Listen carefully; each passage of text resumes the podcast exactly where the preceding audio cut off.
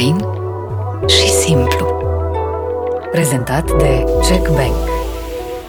Nu evenimentul ne influențează răspunsurile psihologice, ci modul în care tu le interpretezi. Deci tu nu ești trist fiindcă ai pierdut ceva, ești trist fiindcă gândești într-un anumit fel asupra pierderii. Nu ești anxios fiindcă ai un examen greu, ești anxios fiindcă tu gândești într-un anumit fel asupra examenului. Nu ești furios fiindcă nu te ascultă copiii, ești furios fiindcă interpretezi într-un anumit fel faptul că nu te ascultă copiii. Eu nu pot controla evenimentele de viață și vă spun, dacă oamenii ar înțelege, ar fi mult, mult mai fericit și ar fi mult mai puțină suferință în lumea asta. Societatea e într-o fază foarte periculoasă. Intrăm în zona asta postmodernă, adică nu mai e repere. Toată lumea se pricepe la orice. E foarte important că în această fază știința și, și religia să-și dea mâna pentru a se reîntoarce în spațiu public, astfel încât știința să aducă cunoaștere și tehnologie, iar religia să aducă etică. Fiindcă altfel lucrurile o iau într-o direcție care nu arată bine pentru civilizația noastră, nu arată bine absolut deloc. Cine înțelege corect știința, nu are nicio problemă cu religia și cine se ocupă serios de teologie și religie n-ar trebui să aibă nicio problemă cu știința. Având un nivel educațional problematic, nu trebuie să ne temem să spunem lucrul ăsta, mă refer la nivel global. Se emancipează și bunul simț, dar și tu și obrăznicia. Asta este o problemă foarte mare. Nu mai avem repere. Și totuși, de ce nu ne mai facem noi bine? Care e motivul pentru care? Unde avem noi o problemă? Ca popor. România avea nevoie de un proiect de țară, tocmai pe ce spuneam. Noi am aderat la spațiul vestic, dar încă nu ne-am integrat bine. Românii n-au fost pregătiți psihocultural pentru spațiul în care urmează să intre. Unii oameni sunt tentați să ducă negativul într-o catastrofă, adică cel mai mare rău care mi se poate întâmpla. În viață sunt multe lucruri negative. Mereu trebuie să le evaluezi nuanțat. Nu tot ce e negativ este o catastrofă, dar tristețea, îngrijorarea, nemulțumirea. Sunt emoții negative, dar sănătoase. Există vreun lucru care trebuie? Singurul lucru care trebuie, într-o formulare rațională, este că nimic nu trebuie.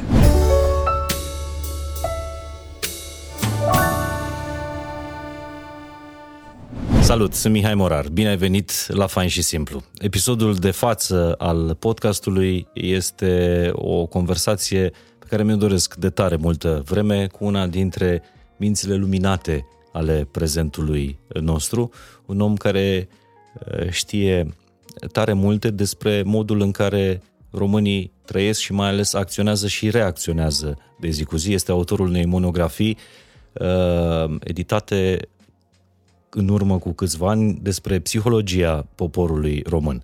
Este rector al Universității Babeș-Bolyai din Cluj și închid prezentarea aici pentru că CV-ul dumneavoastră este impresionat. Bine ați venit, domnule Daniel David. Mulțumesc pentru invitație, mă bucur și eu să, să fiu aici. O să vorbim despre cum ne educăm, cum ne dezvoltăm, cum uh, putem să ne scriem uh, o poveste într-un mod împlinit, uh, fericit dacă se poate, și ca individ și ca, și ca popor. Și aș vrea să plec de la crezul dumneavoastră uh, psihologic. Uh, cu gândurile noastre construim lumea, mintea cauzează faptele, gândește, vorbește, acționează cu mintea rațională și fericirea te va urma ca umbra în care soarele nu te părăsește niciodată. Da, este ceea ce noi știm din psihologie. Este un crez luat, ca să spun așa, din psihologia științifică și anume, vedeți, la nivelul simțului comun, oamenii pun prea mult preț pe evenimentele de viață, pe ceea ce li se întâmplă și dacă îi ascultăm vorbind pe oameni, ei încep să ne spună. Nu știu, sunt furios că nu mă ascultă copiii. Uh-huh. Sunt uh, anxios că am un examen greu. Sunt uh, trist că am pierdut ceva. Ori psihologia vine și ne învață următorul lucru. Nu evenimentul ne influențează răspunsurile psihologice, fie ele emoționale, uneori chiar comportamentale, ci modul în care tu le interpretezi. Deci tu nu ești trist fiindcă ai pierdut ceva. Ești trist fiindcă gândești într-un anumit fel asupra pierderii. Nu ești anxios fiindcă ai un examen greu. Ești anxios fiindcă tu gândești într-un anumit fel asupra examenului. Nu ești furios fiindcă nu te ascultă copiii. Ești furios fiindcă interpretezi într-un anumit fel faptul că nu te ascultă copiii. Și atunci, dacă am înțelege această schimbare de paradigmă, ca să-i spun așa, am avea un autocontrol extraordinar, fiindcă eu nu pot controla evenimentele de viață, eu nu pot face pe copii să mă asculte. N-am cum să bă, evit o pierdere pe care nu o controlez. Dar mereu pot controla modul cognitiv, modul în care mă raportez la eveniment și atunci îmi controlez emoțiile și comportamentele mele. În sensul ăsta este, este acel crez. Și vă spun, dacă oamenii ar înțelege această dezvoltare, ca să spun așa, din psihologia științifică, uh, ar fi mult, mult mai fericit și ar fi mult mai puțină suferință în lumea asta. Că nu problema pe care o ai de rezolvat este problema ta, ci atitudinea ta față Absolut. de problemă. Sigur că până la urmă ajungi și la problema practică, în sensul că cineva ar putea să spună, ok, dar rămânem numai în zona de psihologie. Nu. După ce ai o atitudine adecvată asupra problemei practice, după aceea te orientezi asupra problemei practice și vezi cât poți rezolva din ea. Dar uite, aceea situație practică, dacă ai o atitudine irațională asupra ei, o să-ți genereze depresie, anxietate, furie, agresivitate. Când ești în aceste emoții, tu nu ești capabil să găsești soluții practice eficiente. Dacă însă ai avea o atitudine de îngrijorare, dar nu panică. Uh-huh. Nemulțumire, dar nu furie și agresivitate. Nemulțumirea și îngrijorarea mă stimulează să caut soluții la problemă și am mai mari șanse să caut și să găsesc soluții eficiente. Dar cât va lua dumneavoastră să ajungeți la, la crezul ăsta și să vă dați seama că uh, în jurul uh, acestui crez, de fapt, poți să ai o viață, o viață fericită? Eu am luat foarte în serios uh, profesia când am ales să fiu psiholog.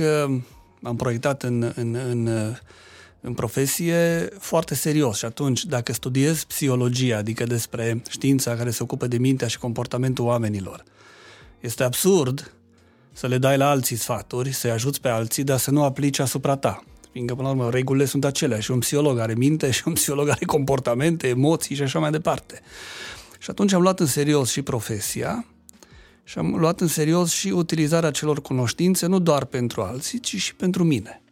Și în sensul ăsta mi-am asumat, uh, ca să spun așa, un mindset psihologic pentru, pentru viață. Dar pentru asta trebuie să ajungeți în, uh, uh, în facultate, da, da. să adică, studiați niște ani. Sunt mai multe căi prin care poți ajunge, ca să spun așa, la, la înțelegerea acestor lucruri. Unul, să faci, să studiezi psihologie, sigur, este o cale.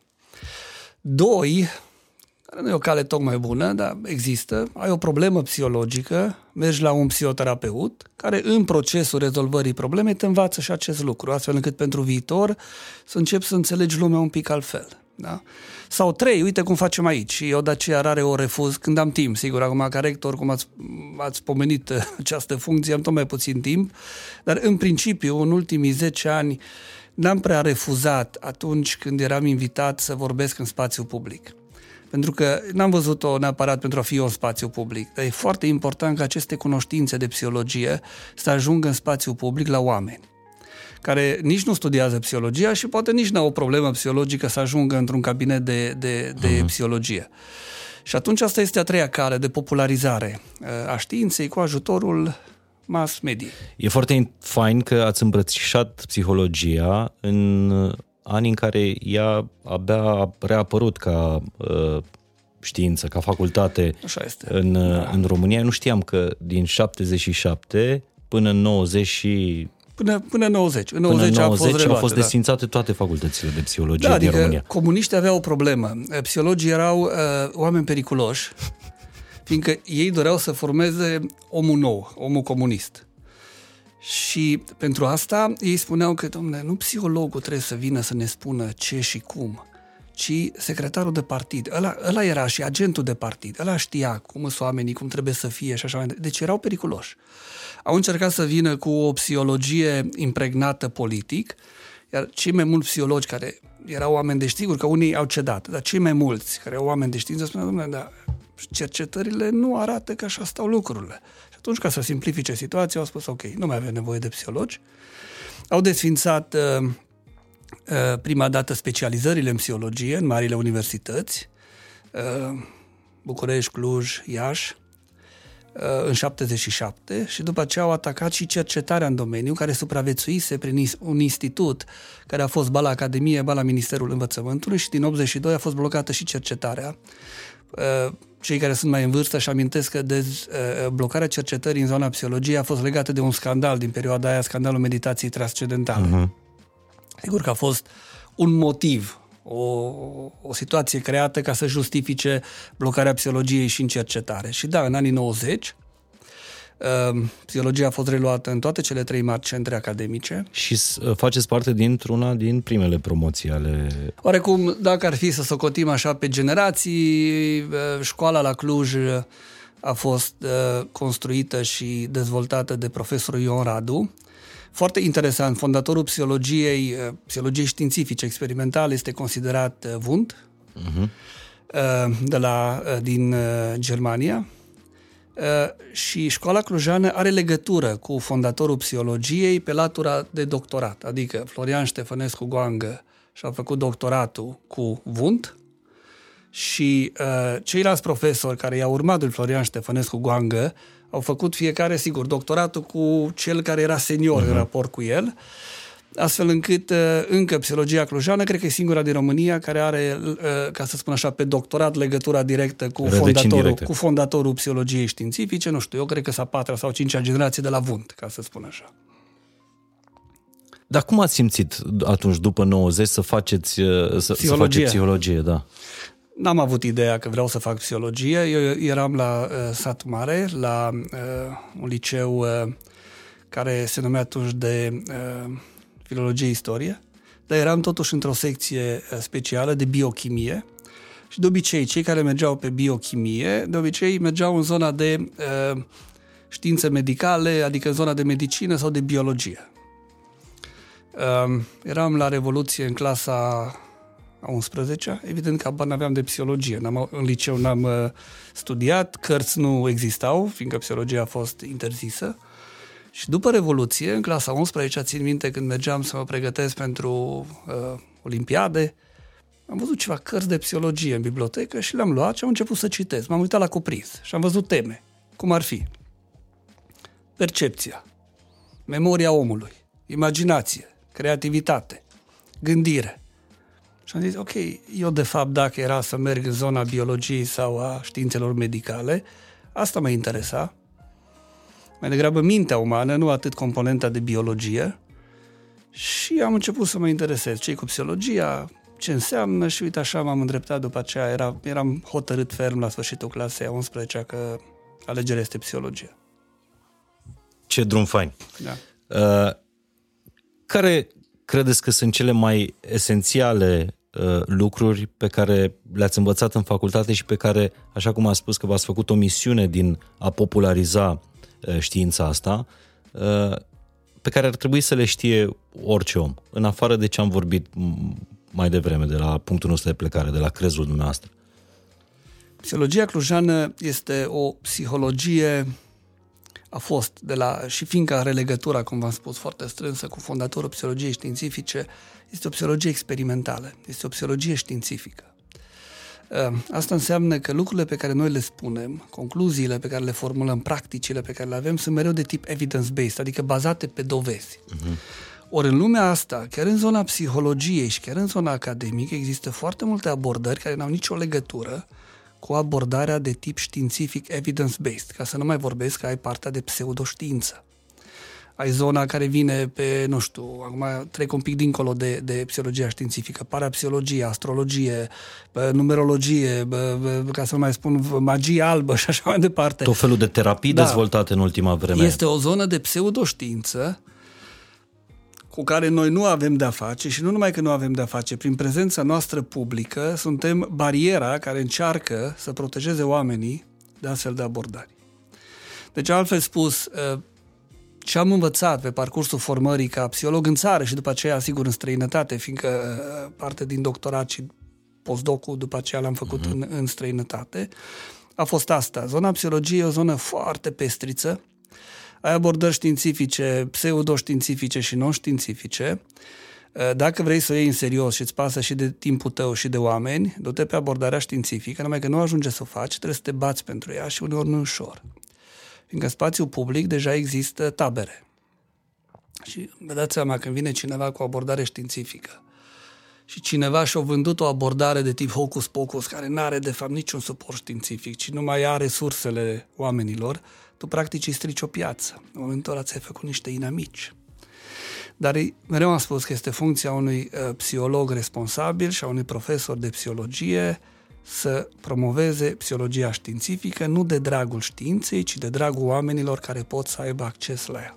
Asta am învățat în școala de la Cluj și în școlile pe care le-am făcut Dar după care aceea. credeți că sunt în momentul ăsta cele mai periculoase abordări, nu neapărat împotriva uh, psihologiei Da. științifice, ci împotriva sănătății mentale a, a Uite, oamenilor? spațiul Care pu- zonele Da, periculoase? spațiul public este grevat, după mine, de patru mari forțe. Prima, hai să zicem cea mai veche, este cea legată de simțul comun. Oamenii n-au așteptat să apară nici științele și uneori nici religia, ca să spun așa, pentru a-și pune întrebări despre ei și despre lume. Și atunci s-a dezvoltat o cunoaștere de simț comun. Cunoașterea de simț comun mai ales în zona relațiilor interpersonale, nu este atât de greșită. Ca urmare a experienței de mii de ani între oameni, au descoperit niște lucruri care funcționează când relaționezi cu celălalt om. Și cu siguranță simțul comun sau cunoașterea de simț comun ne-a, dat, ne-a adus bunul simț. Deci pe zona de etică e regulă. Doar că dacă ai stat doar în, în, în psihologia sau în cunoașterea de simț comun, probabil că încă am perfecționat arcul sau am călătorit de la Cluj la București cu calul. Uh-huh. A trebuit să apară știința care să producă schimbări de paradigmă, astfel încât să ajungem la tehnologiile pe care le avem. Deci a doua forță, ca să spun așa, este știința. Avem a treia forță, religia. Și avem a patra forță, pseudocunoașterea. Iar inamicul public numărul unu este pseudocunoașterea. Fiindcă pseudocunoașterea are aparența științei, dar de fapt nu are nimic de a face cu rigoarea ei, se vinde ca știința, Chiar sau mai ca bine. știință, chiar mai bine ca știință, da? Și asta creează o mulțime de probleme. Eu de aceea mereu am spus că uh, uh, societatea e într-o fază foarte periculoasă, în sensul că, uite, intrăm în zona asta postmodernă, eu n-am o problemă să relativizăm adevărul. Putem discuta despre post-adevăr, e ok, dar să vedem unde ne oprim. Dar uh, suntem într-o, într-o perioadă a, a, a civilizației în care problematizăm nu numai adevărul, ci sunt puse sub semnul întrebării și instituțiile care se ocupă de adevăr. Adică nu mai e repere. Toată lumea se pricepe la orice. Toată lumea are o părere despre chestii care ar ține de o expertiză științifică. Nu, Fiecare se pricepe, degeaba zice expertul nu știu care ceva, că apar 30 care spune o prostie, a fost plătit de nu știu cine, e pe zona nu știu care, e... bun. Și este, este, este, o, o, este un moment foarte periculos. De aceea am spus că e foarte important că în această fază știința și, reli- și religia să-și dea mâna pentru a se reîntoarce în spațiul public, astfel încât știința să aducă cunoaștere și tehnologie, iar religia să aducă etică. Fiindcă altfel lucrurile o iau într-o direcție care nu arată bine pentru civilizația noastră, nu arată bine absolut deloc. E foarte interesant că a spus că dușmanul principal în momentul ăsta este pseudo-cunoașterea Așa este. și că puneți în, în alianță știința cu, cu, Cu religia. teologia sau Ceea ce cu foarte religia. puțini oameni de știință, cum sunteți dumneavoastră, o fac. Am, eu vă spun, cine, uh, cine este expert sau cine, se, cine înțelege corect știința, nu are nicio problemă cu religia. Și cine se ocupă serios de teologie și religie n-ar trebui să aibă nicio problemă cu știința. Se ocupă de lucruri diferite. În știință noi ne ocupăm de un adevăr pe care îl întemeiem prin argumentare și prin experiment, prin, prin date. În teologie, în religie, adevărul este întemeiat mai degrabă prin revelație. Poți utiliza după aceea raționalitatea și unele cercetări ca să organizezi cunoașterea. Dar adevărul este revelat. Acolo nu are sens să spui problema ori e adevărat ce spune în Biblie. Ori crezi, ori nu crezi. Da? Iar implicațiile adevărului revelat n-ar trebui să fie pentru cum ne organizăm noi uh, viața din punct de vedere a cunoașterii științifice. Ar trebui să fie cum ne pregătim pentru viața de apoi și cum trăim în viața de astăzi, etic și moral. Atât. Adică nu, nu mă aștept de la un preot să-mi dea lecții despre depresie. Care ține deja de o, cun- de o cunoaștere psihologică. Da, vă așteptați de la un preot să participe alături de un terapeut la vindecarea... Uneori da, alteori nu, în funcție de, de ce îi cere specialistul, psiatru sau psihologul, uh-huh. cel care face psihoterapie. De exemplu, am uneori pacienți care sunt foarte religioși și au o serie de credințe care n-au nici nimic de a face cu înțelegerea adecvată a religiei, ci cum au înțeles ei acele lucruri și acea înțelegere îi creează probleme. Atunci am nevoie de cineva, de un preot, care a fost pregătit poate și în psihoterapie, în psihologie sau a fost expus la aceste lucruri, care să vină și să-i facă uh, consiliere pastorală, astfel încât să ajute demersul specialistului. Dar a merge cu o tulburare psihică, în primul rând, într-o zonă de consiliere spirituală, nu, e, nu este ok. Fiindcă sunt alte cauze, alte mecanisme. Și dacă am putea separa aceste lucruri și să colaborăm împreună, adică eu nu spun că un pacient cu depresie să nu meargă la preot, să meargă pe aspecte de suport emoțional, suport social, mm-hmm. pe parte de uh, clarificări etice, dar nu pe uh, mecanisme cauzale. Mecanismele cauzale sunt biomedicale sau psihologice. Și sau, depinde de la caz la caz. Dar sunt concepte uh, teologice uh, pe care le-ați regăsit, nu știu, și în studiul dumneavoastră uh, științific? Sau pe care știința sunt, le-a, le dovedit? Sunt, sunt, așa cum simțul comun, așa cum simțul comun a dus la apariția unor lucruri care nu sunt uh, foarte greșite din punct de vedere științific. Adică, ca urmare a experienței de mii de ani, ai ajuns la niște, eu, eu le numesc mhm. ipoteze, uh-huh. da? cunoștințe de simț comun, pe care știința le-a validat. Și religia are în spate practici da, de sute de ani, cu siguranță, au o serie de concepte care se aplică în viața de zi cu zi, care sunt congruente cu ce se întâmplă în știință. Vă dau un exemplu.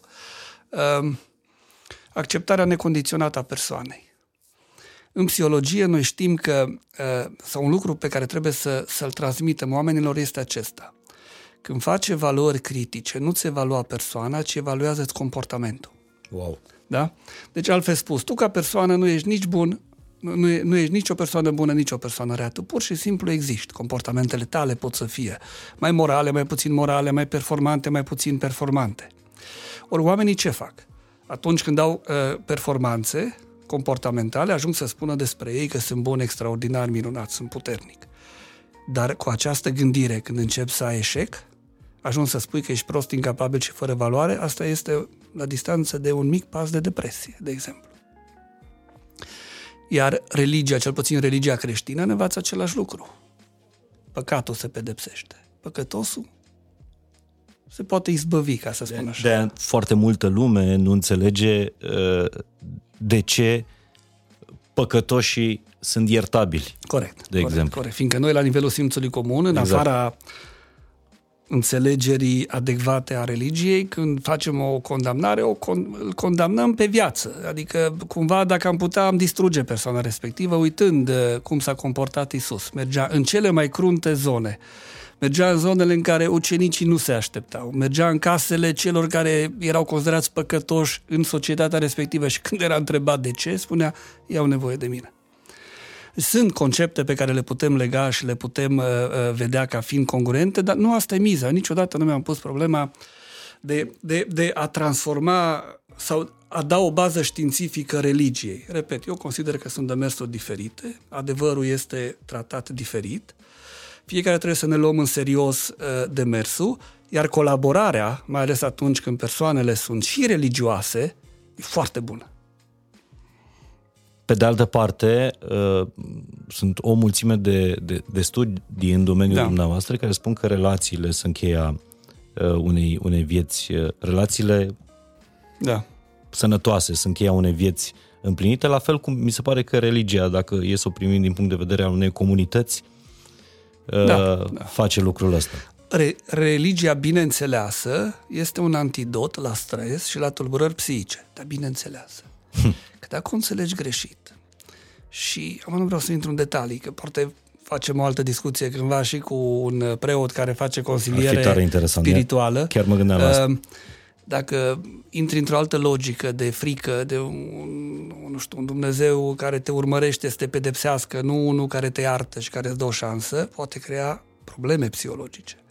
Și uh, fiindcă ați pomenit de, de lucrarea psihologiei a românilor, Părerea mea este că încă biserica, cel puțin în țară, pe datele pe care eu le-am avut atunci, mai are mult de lucru. În sensul că nu trebuie să, să stea foarte liniștiți când se uită la statistici și observă că, nu știu, 90 și nu știu cât la sută dintre români se declară uh, creștini. Bun. Dar dacă mă uit la ceiași români care se declară creștini, îi văd că după ce ies de la biserică duminica, n-au nicio problemă să meargă la vrăjitor, astrolog și la ghicitor în stele. Dacă înțelegi cu adevărat creștinismul, a merge și a apela la vrăjitor și la ghicitor în stele, este, ca să spun așa, o contraindicație pe care o găsim în Biblie. Dar uh, nu vedem nicio tensiune. Înseamnă că n-am înțeles ce înseamnă religia, ce înseamnă creștinismul, iar preoții au de lucru să facă și să aducă această înțelegere. Dar ce credeți că, din practica uh, dumneavoastră, ce credeți că, în primul rând, caută un om, uh, că e psiholog, că e preot, că da. e vrăj... Ce caută oamenii? De ce au ei nevoie? În afară de cineva care să-i asculte și să le întindă o mână de ajutor. Um, Bun, în primul rând trebuie să separăm lucrurile. Sunt oameni care deja au probleme psihologice și tulburări psihice. Nu vorbesc vă neapărat de zona clinică, da. Vă referiți la oameni care uh-huh. n-au, nu intră în, da, zona, da, da. în zona clinică. Oamenii caută în primul rând sensuri și semnificații. Au nevoie de predictibilitate. Au nevoie de o poveste coerentă de viață, care le dă identitate. De asta are nevoie omul. Cum zicea atunci, Steinhard, de asta a însetat omul de iubire și de sens. Absolut. Și atunci, sensul și semnificația pot să vină dintr-o perspectivă a unui adevăr științific, bine validat, sau pot să vină, cum să vă spun, dintr-o poveste care nu are nimic de a face cu adevărul, dar care îți dă sens și semnificație. It hasn't to be true to be useful. Nu trebuie să fie adevărat ca să fie util. Uh, numai că ce știm? Că dacă dobândesc sensul și semnificații din pseudo-adevăruri, te poate ajuta pe termen scurt, dar pe termen mediu și lung ești vulnerabil. Dacă dobândești sensuri și semnificații validate științific sau întemeiate, uite, pe un adevăr uh, venit din religie, câștigui și pe termen mediu și lung. Este acea diferență între, cum spune, spune literatura internațională, feeling better, um, getting better, staying better. Adică, în primul rând, orice abordare te poate face să te simți bine. Ăla e feeling better. Dar asta nu înseamnă că te-ai făcut bine hm. și că o să rămâi așa. Asta este diferența. Și atunci, ce dă un vrăjitor sau un astrolog? Îți dă o poveste. Te ajută? S-ar putea, s-ar putea ca pe moment să te scoată din situația de stres, dar te vulnerabilizează pe termen mediu și lung. Ce face o abordare științifică sau o consiliere spirituală dacă ești foarte religios? Același lucru te scoate din problemă, dar te ajută să rămâi stabil pe termen mediu și lung. Asta e diferența. Deci feeling better, getting better, better și staying better. Când mergi la cineva și cauți ajutor, gândește-te dacă... La, la toate cele trei componente, absolut. Foarte interesant asta. Și pentru că vorbeam despre, despre concept, ă, vreau să-l tratez așa. Am văzut că unul dintre cântecele dumneavoastră ă, preferate este My Way. Da, da, da, așa este. M-a, m-a, m-a studiat bine înainte să fie. Da. Ce înseamnă My Way ca destin? sau ca și călătorie? Nu, pentru mine, sigur, îmi plac versurile, îmi place linia melodică, îmi place interpretul, ca să spun așa, prototip, da? Uh-huh. Uh, Sinatra, dar uh, este vorba de altceva. Pentru mine, My Way înseamnă ceea ce spuneam înainte, uh, crearea propriei povești care să-ți dea sens și semnificație în viața pe care o ai, cât o ai. Adică iar, iar, iar la baza acestei povești trebuie să stea valorile personale. Deci Aha. my way înseamnă că dacă pe mine mă treziți noaptea din somn și mă întrebați care sunt cele două, trei valori cardinale pe care le ai, eu vi le pot spune. Și nu numai că vi le spun, dacă mă urmăriți pe parcursul, fără să știu, săptămânilor, vedeți că acele valori le implementez adesea în viața de zi cu zi. Și personal, care sunt valorile noastre? Bun, sunt cele două, trei valori. Pentru mine sunt uh, uh tradiția, excelența și onoarea. Astea sunt trei lucruri pe care eu le-am asumat și încerc, nu spun că mă ridic totdeauna la nivelul lor, Dar ele reprezintă pilonii fundamentali după care încerc să-mi ghidez viața. Uneori reușesc mai bine, alteori nu. Când nu reușesc, mă corectez. Dar sunt, sunt, reprezintă modelul cultural ideal spre care mă uit și cam acolo încerc să fiu.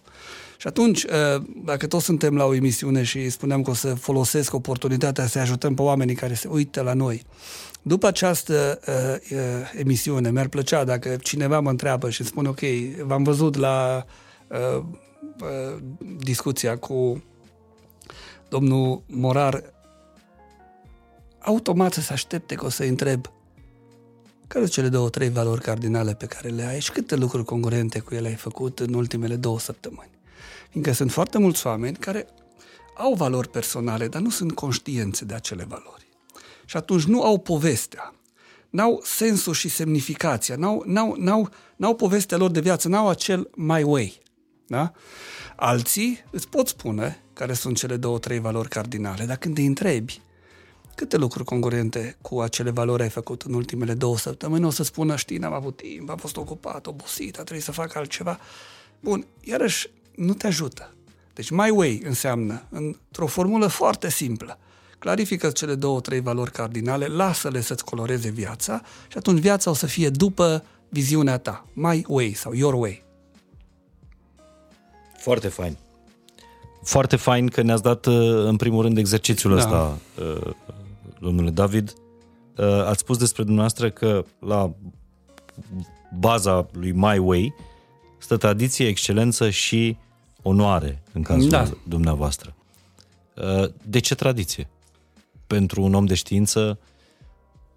Bun, știința are o istorie, are o tradiție. Nu știu, probabil vine și din, nu știu, poate vine și din copilărie. Eu eu am crescut uh, și am făcut școala în satul mare. Satul mare e un oraș mediu, multicultural. Mai știm și noi ăștia veniți din Baia Mare. Așa, vecinii, da. Vecini. Uh, mulți români, maghiari, germani, uh-huh. evrei. Uh, însă toate vacanțele le-am petrecut la bunici. Țara Codrului, zonă etnografică românească veche, Terra Horum, ca să spun așa, și în Evul Mediu se numea așa, când uh, zona ținea ba de Habsburgi, uh-huh. ba, de, ba de maghiari. Și de acolo am învățat, uh, uh, cred că valoarea asta legată de tradiție, adică trecutul, dacă îl filtrezi bine, te poate ajuta foarte mult pentru prezent și viitor. De exemplu, te ajută să nu inventezi lucruri care deja s-au inventat, să nu faci greșeli care deja s-au făcut. Uh, îți dă o platformă din care poți să vezi prezentul și viitorul altfel. Da? Cred, cred, cred că de aici uh-huh. vine, vine partea asta de tradiție și încerc să o leg, fiindcă, vedeți, orice valoare are și un mecanism prin care reușești să mhm. ajungi la ea, dar nu mai vreau să complic lucrurile, nu dau acest mecanism ca sfat, dar pentru mine mecanismul prin care ajungi la tradiție este bunul simț. Că dacă ai bun simț, atunci respecti ce a fost, respecti ce s-a făcut ești atent la ce s-a întâmplat. Dacă n-ai bun simț, se pare că tu ai descoperit uh, totul și cu tine începe lumea.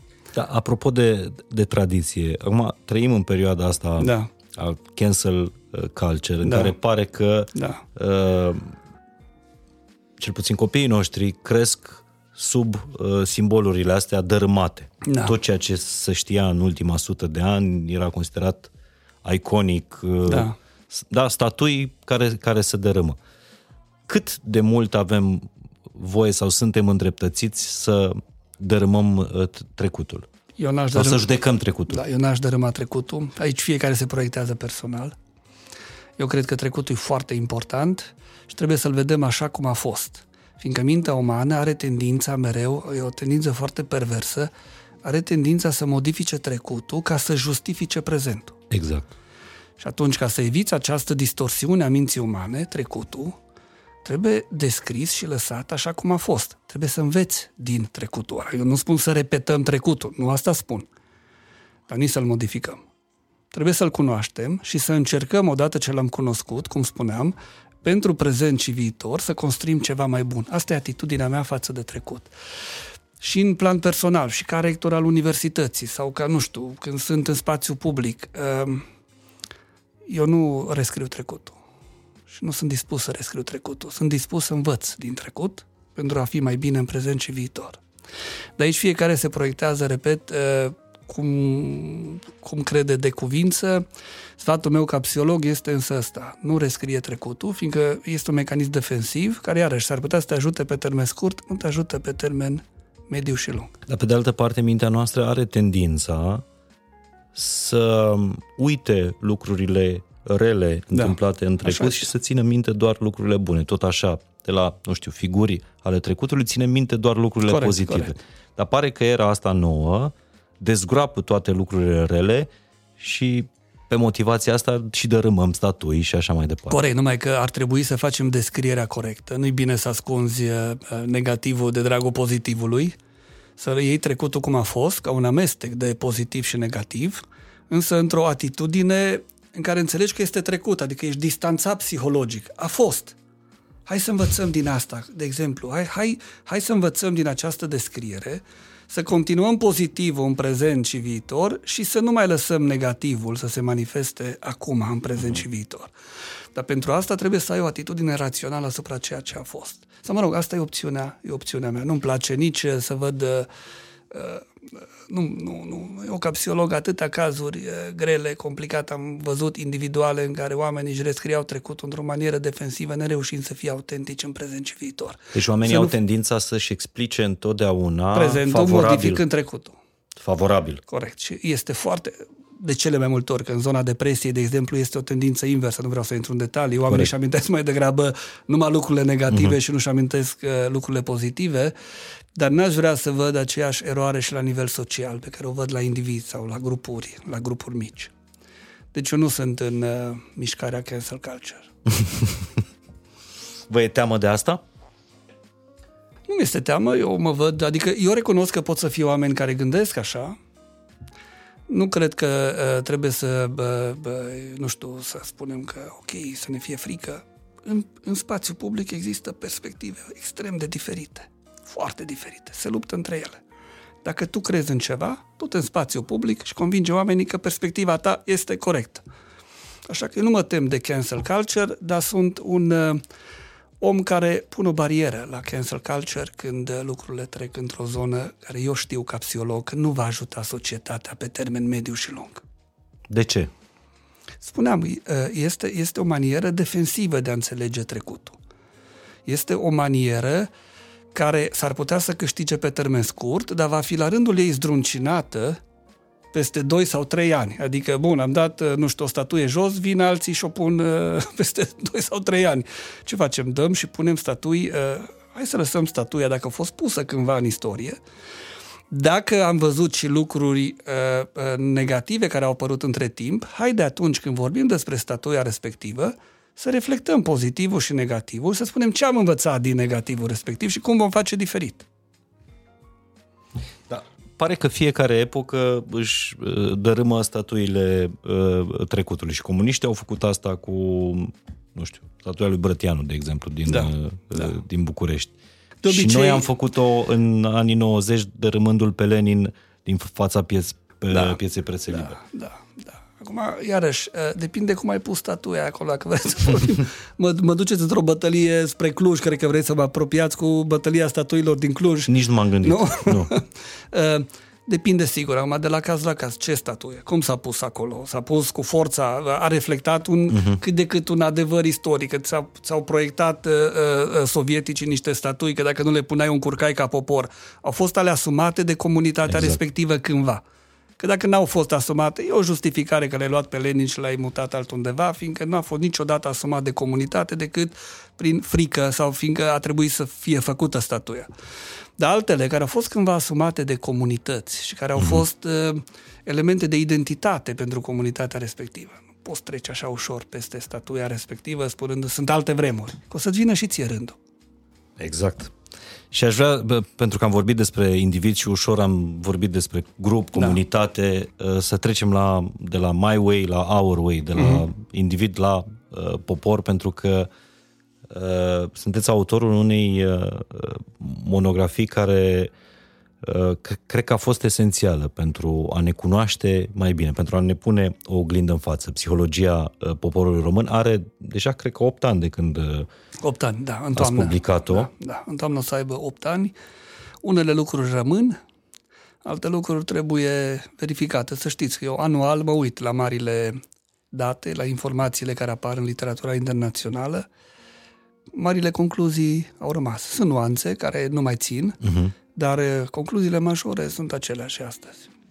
Și concluziile... De aceea n-am scris o ediție a doua, ca să fiu mai clar. Oricum, studiul nostru a venit după vreo 70 de ani, nu? Sau de, la, fost... de la lucrările lui Constantin Rădulescu Motru, da. Constantin Rădulescu Motru a avut lucrări dedicate psihologiei românilor, care erau lucrări de vârf pentru metodologia științifică care exista pe vremea lui. Uh-huh. Multe din concluziile lui Constantin Rădulescu Motru, din perspectiva metodologiei de astăzi, sunt mai degrabă nu concluzii, nu cunoștințe, ci ipoteze. Uh-huh. Dar să știți că multe ipoteze s-au confirmat prin metodologia științifică de astăzi. Uite, dau exemplu niște teste. Motru n-a avut pe vremea lui metodologia de testare psihologică modernă pe care o avem astăzi, adică concluziile formulate despre trăsăturile psihologice nu s-au bazat pe instrumentele moderne de astăzi. Dar multe intuiții ale lui Constantin Rădulescu Motru au fost confirmate. Cum ar fi? Colectivismul, de exemplu. Ce înseamnă colectivismul ăsta și cum putem scăpa noi ca popor de el? E, e... În primul rând, uh, uh, uh, știți, când vorbim de colectivism, oamenii trebuie să înțeleagă că este un atribut psihocultural pentru un grup mare, fie că îl socotim la nivel de societate, țară, deci trebuie să fie un grup mare. În sine, atributul psihocultural nu este bun sau rău, adică când spui colectivism nu trebuie să te gândești, ok, este ceva rău. Colectivismul e un atribut psihocultural în care Uh, sau care ne spune următorul lucru, că în societatea respectivă grupurile se constituie în logica unei familii extinse. Altfel spus, uh, uh, în grup, oamenii se cunosc sau înainte de a constitui, constitui grupul, oamenii se cunosc, au niște relații, se recomandă unii pe ceilalți și după ce ai construit, construit un grup foarte important, valorile și nevoile grupului devin punct de referință. Adică, uh, în grup, oamenii se așteaptă ca individul să servească nevoile grupului. Și dacă apar tensiuni între nevoile individului și nevoile grupului, nevoile grupului primează. Asta e structura colectivistă. Și noi o cunoaștem în România bine că suntem o țară cu un profil colectivist. Adică, cumva, e mult spus, dar ideea fundamentală este că faci sacrificii de dragul familiei pentru cei ai tăi, mai lași de la tine ca individ. Uh-huh. În alte țări, în alte culturi, grupurile, în general, se constituie altfel. Adică sunt oameni care nu au neapărat niște relații anterioare între ei, nu se cunosc, nu sunt prieteni, dar descoperă că au valori comune. Și descoperind că au valori comune, realizează că e mai bine să intre într-un grup pe care noi îl numim mai degrabă nu de tip colectivist, ci de tip comunitate, astfel încât uh, valorile să poată să fie implementate mai ușor. Într-un grup de tip comunitate, și acolo nevoile grupului sunt importante, dar nevoile individului sunt foarte importante. Adică grupul este gândit să-l ajute pe individ să se emancipeze, să devină un individ autonom, să-și atingă uh, țelurile, să-și atingă, nu știu, obiectivele și așa mai departe. Când apare o tensiune între uh, nevoile individului și nevoile grupului, nu e atât de clar că va renunța individul. Totuși, individul a intrat în grupul ăla pentru a avea un suport în emancipare. Și atunci sunt țări și țări. România a avut și are un profil dominant colectivist. Repet, în sine nu e un profil rău, sunt multe țări cu, uh, cu un profil colectivist. Cu cine de... semănăm noi? Ca... Sigur, uh, semănăm cu toată zona uh, Normal. Europei de Est, Ucraina, Rusia, Asia Centrală, foarte interesant, Asia de Sud-Est, și vedeți, nu orice structură, uh, chiar Japonia tinde spre un profil colectivist, nu foarte puternic, dar tinde. Deci, iată, ai și țări care nu funcționează foarte bine din punct de vedere, hai să spunem, democratic sau economic, dar ai și țări care sunt relativ ok din punct de vedere economic, mă refer la tigrii asiatici, nu din mhm. zona Asiei de Sud-Est, Japonia, care e văzută ca partea unei culturi uh, moderne. Deci nu, nu este rău în sine. Numai că noi ne-am cerut nu? să intrăm într-un alt spațiu cultural, în zona Europei de Vest. Uh-huh.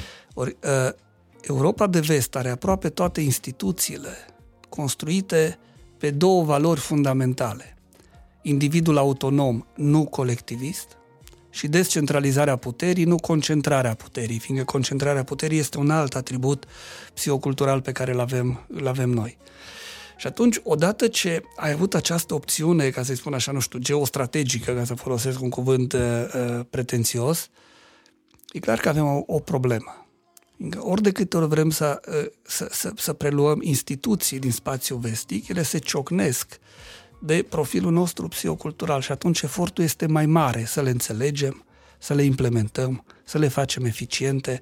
Asta spuneam în diverse conferințe că mai în glumă, mai în serios, când vorbeam cu, cu fostul uh, nega, nego, negociator șef al, uh, al uh, României, profesorul Pușcaș, uh-huh. uh, mereu îi, îi, îi spuneam că, sau îi reproșeam uh, prietenește că a lipsit un dosar care n-a fost închis, și anume dosarul psihocultural.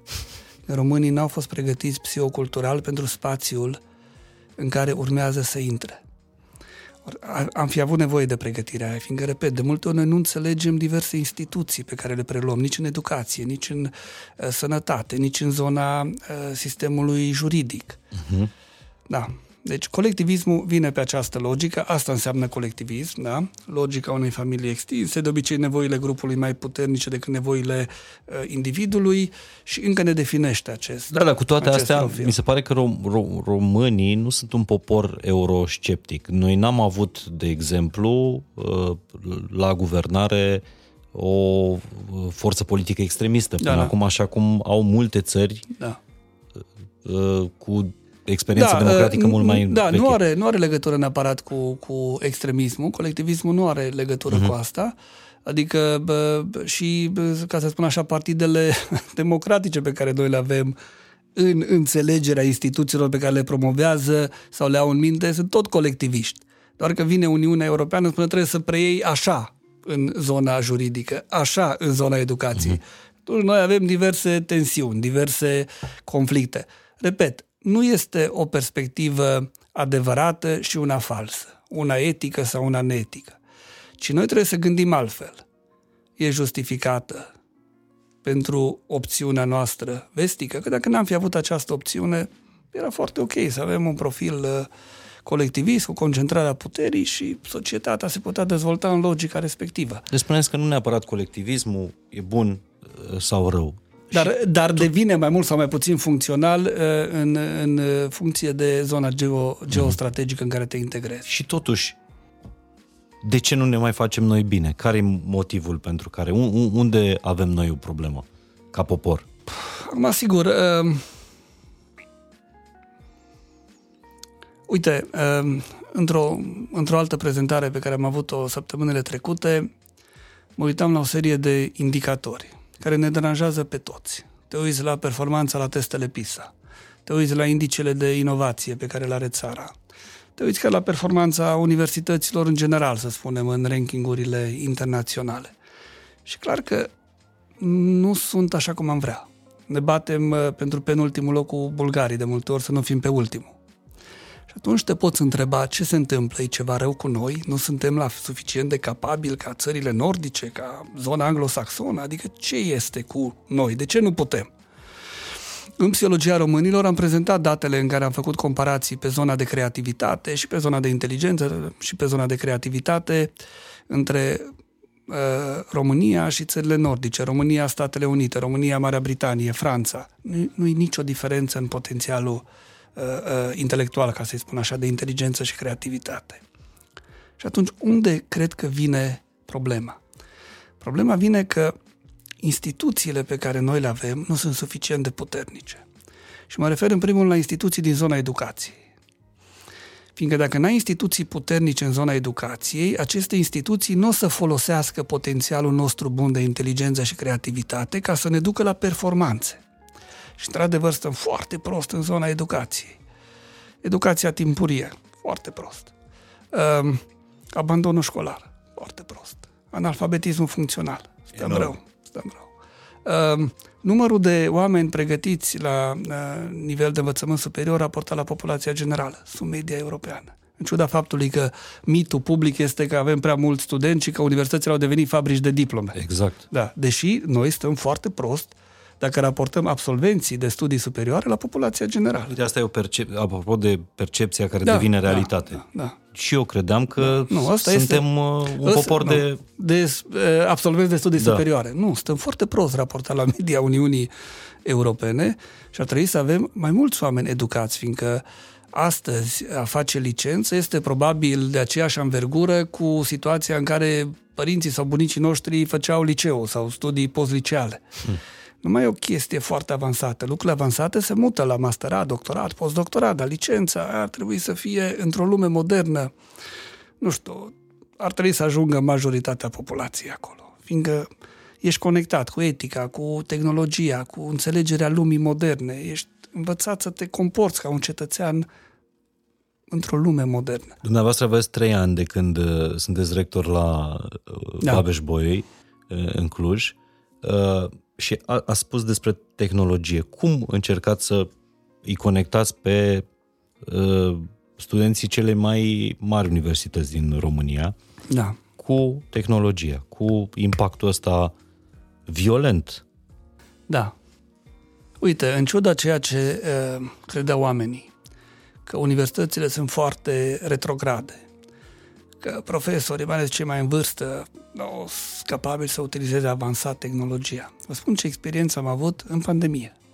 Eu am primit numirea de rector în, uh, în martie, la începutul lui martie, vinerea. Martie 2020. Da. Lunea am mers la universitate și deja marți și miercuri s-au schimbat lucrurile. Tot programul meu de candidatură a apărut într-un alt context. Adică știam ce trebuie să fac și mi-am dat seama că stai un pic că se schimbă totul. Adică a trebuit să trec de pe o săptămână pe alta de la învățământul clasic la un învățământ online. Care era opțiunea să nu facem nimic, ceea ce era detrimental pentru studenți, era catastrofal pentru toată lumea. Bun, și am început să trecem la învățământul online. Din primăvară până în toamnă, lucrurile au mers într-o variantă, după mine, acceptabilă. N-am fost mulțumit, dar, sau hai să spunem, satisfăcător. Aș fi dat un calificativ satisfăcător. Dar cu toate astea am văzut că uh, profesori de la care nu te-ai fi așteptat au intrat în regulă, în procedură și și-au făcut treaba. Sigur că n-a fost foarte performant. Adică mulți deschideau computerul, stăteau în fața computerului și țineau un curs de o oră și jumătate ca și cum ar fi în fața anfiteatrului. Bun, nu așa se face învățământul online, toți știm aceste lucruri. Dar care era varianta? Să nu faci nimic. Și atunci, decât nimic, o astfel de variantă, care a dat totuși o șansă studentului să fie expus la profesor, să poată să pună întrebări, da? și să parcurgă curriculum, a fost un demers acceptabil. Știind însă și văzând aceste lucruri, ce am făcut a fost, începând din, din vara lui 2020, toți uh, colegii mei au intrat în programe de formare. Cum se predă online cum trebuie să faci uh, cursul online, cum îți faci sarcinile online și așa mai departe, astfel încât din uh, octombrie 2020 aș trece de la satisfăcător la bine și foarte bine. Nu spun excelent și nu spun doar foarte bine, undeva între bine și foarte bine. Uh, surpriza mare a fost că nu doar profesorii au avut o provocare. Era un, a apărut un lucru neașteptat. Că spuneam, studenții reprezintă generația digitală, se pricep și ei, au apărut probleme în zona studenților, că studenții sunt obișnuiți să lucreze pe internet, dar pentru a se distra. Una e să, să-ți cauți entertainment pe TikTok și alta e să Asta participi la Asta cursuri. Este. Adică ei când se uită pe internet, de obicei o fac pentru a se distra, se simți bine, jocuri, YouTube, înregistrare uh-huh. așa mai departe, conversație cu colegii lor. Bun, acum ai avut de mers și de învățat. Eu, eu, eu sunt de acord că învățarea trebuie făcută într-un context în care îți place, ești bucuros, dar unele lucruri se învață cu stres. Ăsta e adevărul. Cine vine și spune că educația se poate face numai într-un context în care toată lumea este fericită și bucuroasă, eu cred că nu știe uh, psihologie educațională și uh, nu vrea să confrunte rea- realitatea. Și la copii de vârstă mică, tabla mulțirii nu e o plăcere să o înveți, orică te dai peste cap. Sigur că o poți face sub formă de joc, o poți face prin, într-o formă de descoperire, dar o să-ți ia probabil o jumătate de an. Dacă vrei să o înveți într-un termen scurt, trebuie făcut efort și uneori a acumula cunoștințe înseamnă toleranță la frustrare. Deci eu vreau să fie un context în care emoțiile pozitive să domine, dar să nu trecem în extrema în care educația înseamnă doar emoții pozitive. Nu, în viață sunt și situații în care emoțiile nu sunt întotdeauna pozitive. Important să nu fie patologice. Cum spuneam, îngrijorarea uneori e bună, anxietatea nu e bună. Tristețea când pierzi ceva e foarte bună, depresia nu e bună. Nemulțumirea când cineva îți calcă în picioare drepturile, munca, e foarte bună. Agresivitatea nu e bună. Deci să nu mergem în ideea că totul trebuie să fie pozitiv. O studenții aveau chestia asta că pe tehnologie online trebuie să fie entertainment, distracție. Și acum au descoperit că e mai complicat. După jumătate de oră eh, trebuia făcut efort. Chideau camera, nu mai participau la interacțiuni dacă profesorul nu era bine pregătit, nu știa cum să-i stimuleze și se intra într-o buclă în care procesul educațional avea de suferit. Dar eu zic că până în octombrie 2020 am învățat și unii și alții și repet, dau un calificativ de bine, foarte bine. Eu, eu vorbesc de Babeș Boy. Uh-huh. Nu știu ce s-a întâmplat Normal. la celelalte instituții, în alte universități. Îmi place că aveți da. o, o, o relație și o abordare, o, o atitudine uh, în fața te- tehnologiei uh, pe care foarte puțini, chiar colegi da. de dumneavoastră, uh, o au. Spre exemplu, uh, nu spuneți, nu le dați copiilor da tehnologie. Tehnologie. Păi da, eu am fost, uh, eu am, uh, uh, am fost, um, am avut interacțiuni destul de, de, de, de complicate cu comunitatea mea profesională după ce m-am întors din străinătate. Sigur că s-au corectat, că probabil de-aia m-au ales acum președintele Asociației Psihologilor, dar eu am venit cu ideea de, în țară, de a implementa pe scară largă roboterapia, adică utilizarea terapiei cu roboți în psihoterapie. Uh, terapia prin realitate virtuală, terapia online. Și toată lumea atunci spunea, domne, despre ce vorbim? Uh, psihoterapia e o relație foarte personală, e o relație de la om la om. Cum adică să aduci roboți? Cum să faci realitate virtuală? Cum să faci online?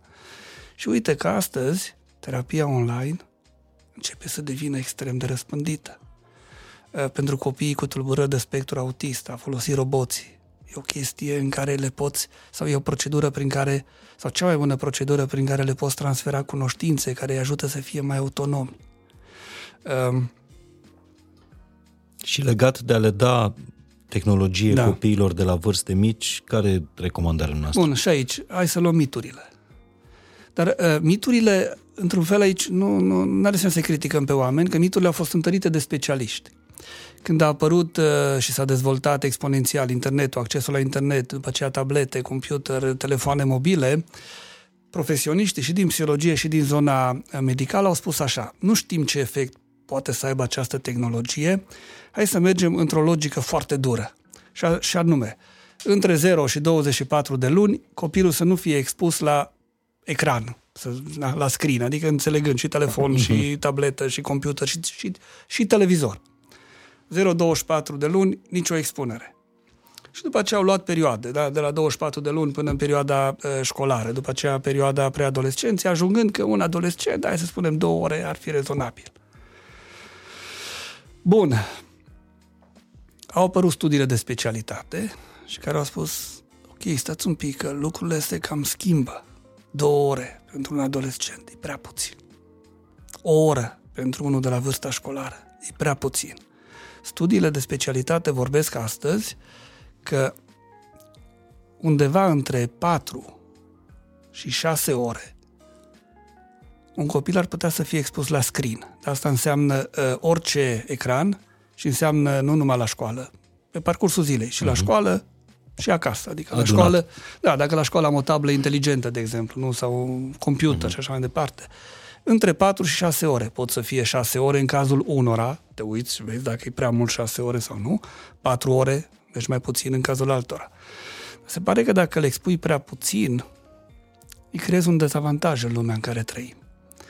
Adică foarte multe competențe, foarte multe cunoștințe apar ca urmare a interacțiunii cu, te- cu tehnologia. Eu mereu spun, tehnologia în sine nu este bună sau rea. Ea devine bună sau rea în funcție de cum o utilizăm. Și hai să o utilizăm creativ și personalizat pentru cel din fața noastră. Deci părinții să nu se teamă de tehnologie. Sigur, te uiți și să nu fie excese și dacă vezi că apar unele, ți se par că apar lucruri negative, du-te la un specialist în psihologie, dar mitul vechi, o oră și poate două ore spre adolescență trebuie depășit, fiindcă acei copii vor pierde avantaje competitive. Asta e lumea în care trăim, eu țin minte și tot dau exemplul ăsta. Acum ne temem de tehnologie și că citim pe uh, telefon sau citim pe computer, bunicii noștri, poate vă amintiți că mergeați în vacanțe la țară, mie îmi plăcea să citesc. Și uneori stăteam și vara după masa și citeam. Și venea bunica și spunea că, domnule, zice, tu te și ce ești cu ceilalți copii și te joacă, du-te în natură, că o să nebunești. Deci cărțile erau pericole atunci din perspectiva unei anumite generații. Hai să nu facem și noi greșeala să considerăm că accesul la tehnologie sau faptul că copilul interesat de anumite jocuri pe computer, jocuri bine gândite prin care învață ceva, uh-huh. reprezintă un pericol. Fiindcă fiecare generație, repet, consideră că ea este punctul de referință și este o mare, mare greșeală. Rețeaua pe care te poți baza. Vodafone. Pentru că invitatul meu de astăzi vine din mediul universitar, am un mesaj pentru studenții care ne urmăresc. Intrați pe site-ul vodafone.ro la secțiunea Cariere pentru studenți și căutați programul Discover.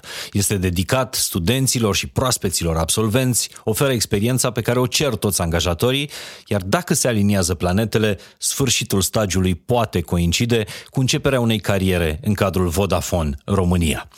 Vodafone este și angajator de top și compania recunoscută ca inovatorul anului, care pune tehnologia la treabă pentru a face viața mai simplă tuturor românilor. Apropo de tehnologie, să povestim despre aplicația My Vodafone. Vă oferă un program foarte cool de loialitate, Vodafone Happy. Au zeci de reduceri speciale la brandurile partenere și vă mai dau un pont. Câștigați garantat premii săptămânale doar învârtind roata norocului. Aplicația e super utilă pentru clienți. Din My Vodafone poți activa un abonament sau servicii Vodafone, poți plăti factura sau poți comanda gadgeturi EasyTech în rate fără dobândă.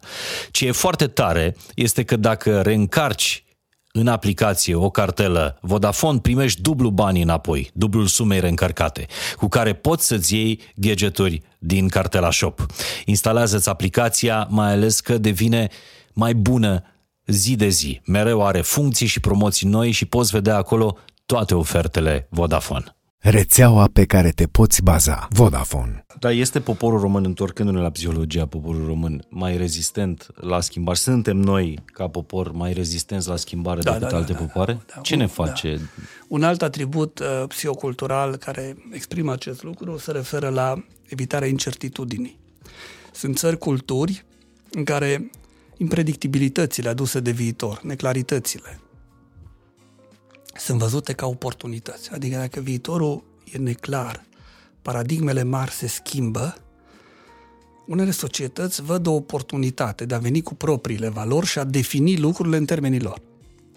Alte țări, alte culturi văd acest lucru ca un pericol și devin uh, uh, uh, defensive și așteaptă să treacă.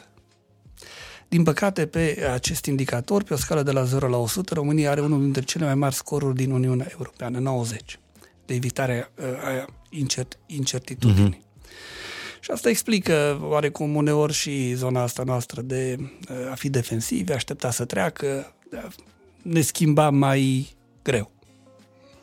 Da, Germania, de exemplu, da. Un, unde se află? Nu știu exact care este scorul, ne putem mă, uita mă pe... La, putem, putem folosi tehnologia dacă vreți și ne uităm. Cât de repede și-a revenit Germania după al doilea uh, război mondial sau Japonia? Corect. Uh, toate celelalte țări din Uniunea Europeană au un scor mai mic de 90 sau de 100, uh-huh. Mhm. zona în care ne aflăm noi. Acum nu știu exact care e scorul Germaniei, care e scorul uh, Statelor Unite, dar uh, cu siguranță scorul nostru e foarte mare și asta ne blochează. Și acest atribut nu trebuie luat în sine, el se coroborează cu colectivismul, adică dacă ești și tradiționalist în sens de colectivist, uh-huh. ai și o concentrare a puterii, adică puținii conduc pe mulți, ai și o evitare mare a incertitudinii, toate acestea te fac extrem de cantonat în prezent. Nedispus să te schimbi. Deci nu trebuie, luată fiecare, nu trebuie luat fiecare atribut separat, trebuie luat ca profil. Dar există niște instrumente, nu neapărat da. la, la nivel de, de, de popor, la nivel de individ, pentru a accepta cumva că schimbarea este singura constantă a vieții. Uh, bă, bă, Sigur că există, uite, um, n-aș merge exact în varianta asta că schimbarea e singura constantă, că dacă cei care se uită la noi implementează ceea ce le-am sugerat, să-și definească my, my way, Deci, altfel spus, ai două, trei valori cardinale. Faci lucruri diferite, te adaptezi la schimbare, dar mereu coloratura ai dată de cele trei valori. Deci Ce ai, fain zis. ai și schimbare, dar ai și constanța care îți dă identitate. Da, Adică valorile. valorile.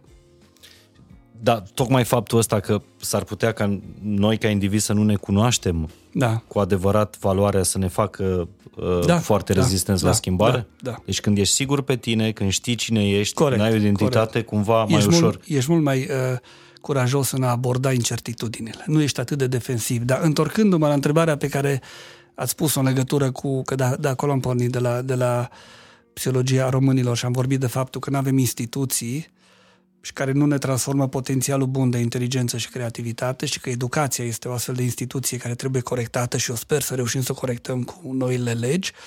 Uh, un alt factor problematic încă, era și în 2015 când am- am scris lucrarea, este și acum, se referă la neîncrederea foarte mare, interpersonală pe care o avem, deci neîncrederea unii în ceilalți. Nu vorbesc de neîncrederea în instituții, că asta o știm, asta o măsoară sociologii. Eu nu sunt sociolog, eu sunt psiholog.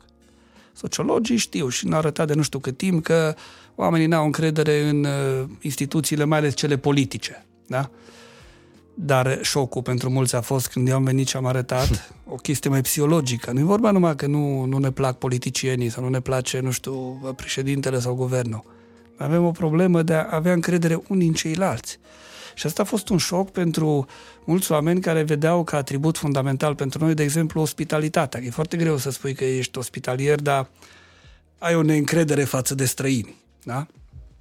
Și atunci, pentru că avem o neîncredere atât de mare, nu cooperăm bine unii cu alții și fiindcă nu cooperăm bine, iarăși nu construim acele instituții de care am avea nevoie.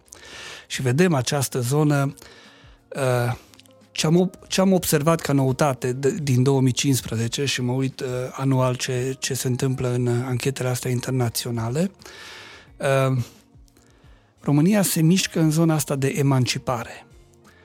Adică devenim din ce în ce mai emancipați. Ce înseamnă a fi emancipat? Printre altele că vrei să ai o părere, părerea ta să fie ascultată, vocea să fie auzită și ascultată.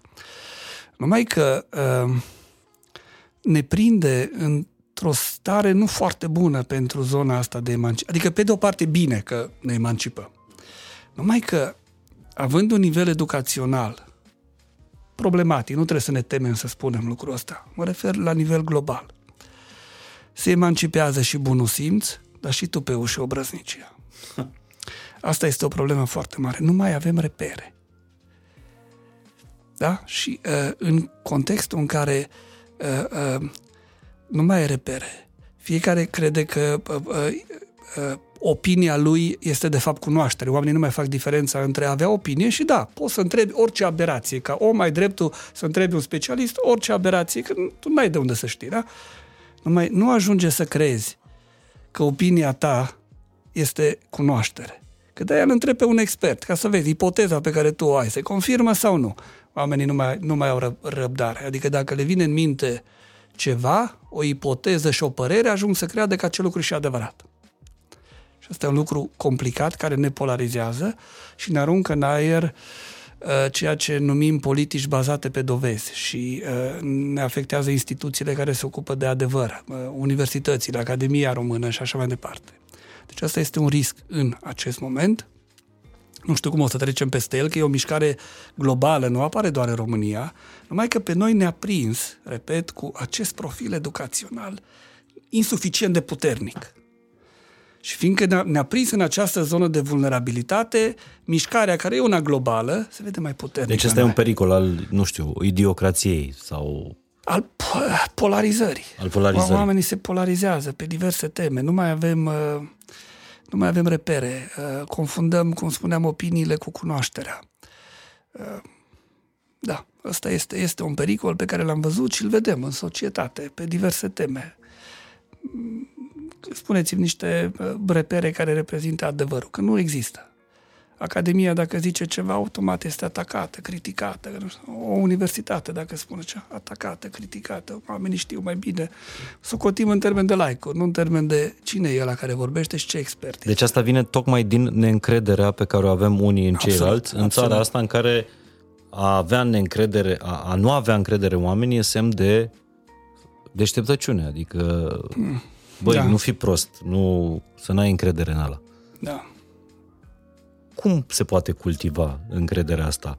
Să ne organizăm în, în comunități, să ne educăm. Păi, în primul rând, încrederea eh, cu siguranță crește prin educație. Oamenii educați sunt mai toleranți.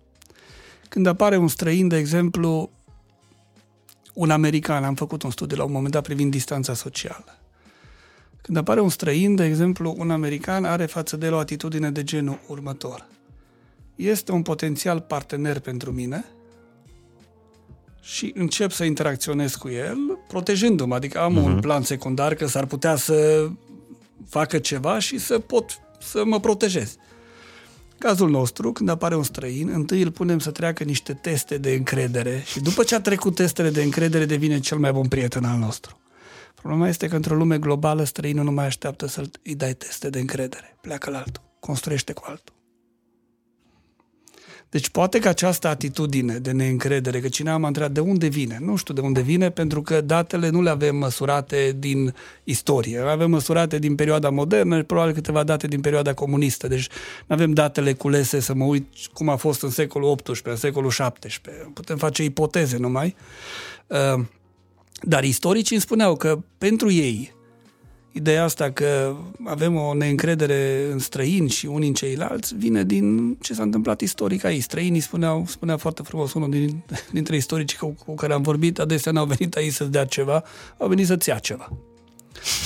Deci e o traumă. Și atunci, din start, ai dobândit această neîncredere care, istoric, în perioada respectivă, s-ar putea să ne fie ajutat. Da? Deci s-ar putea ca neîncrederea asta să fie o traumă, de fapt, a Da, poporului. care, care te-a ajutat totuși în trecut uh-huh. să te protejezi. Problema este că ceva ce te-a ajutat în trecut poate să devină piedică astăzi. Și asta nu înțelegem noi. Deci, vedeți, și neîncrederea într-o anumită perioadă istorică poate te ajută să, să, te, bă, să ai, ai grijă, să definești identitatea, să te protejezi față de presiunile unora mai puternici decât tine. Dar astăzi, într-o lume globalizată, în care tu ar trebui să folosești oportunități, această neîncredere cred că ne afectează, nu numai prin faptul că pierdem, cum spuneam în exemplu pe care l-am dat, oportunități, nu ne ajută să, cons- să, să cooperăm unii cu alții și necooperând nu avem instituții puternice. Uh, Practic, dumneavoastră spuneați că diferența dintre noi și, și, și alte țări e faptul că oamenii ăia știu să colaboreze între ei. Colaborează să, mai bine Să decât se noi. asocieze, Da, să facă da, echipe, da, să da, construiască ceva da. uh, împreună. La noi, tocmai neîncrederea asta ne face să... Să nu construim. Deci noi am intrat într-o... Deci combinând neîncrederea cu emanciparea, intrăm într-o logică de egoism. Foarte periculoasă logică. Și mă uit nu numai la nivel de individ. A- Am început să mă uit la, la nivel de zone ale țării. Sigur că pe de o parte e bine că fiecare, nu știu, oraș sau județ începe să se promoveze. Numai că la un moment dat observi că promovarea este făcută într-o logică egoistă. Adică ați auzit de ceva proiecte regionale mari, comune? Nu. Dacă am putea face câte un aeroport în fiecare oraș.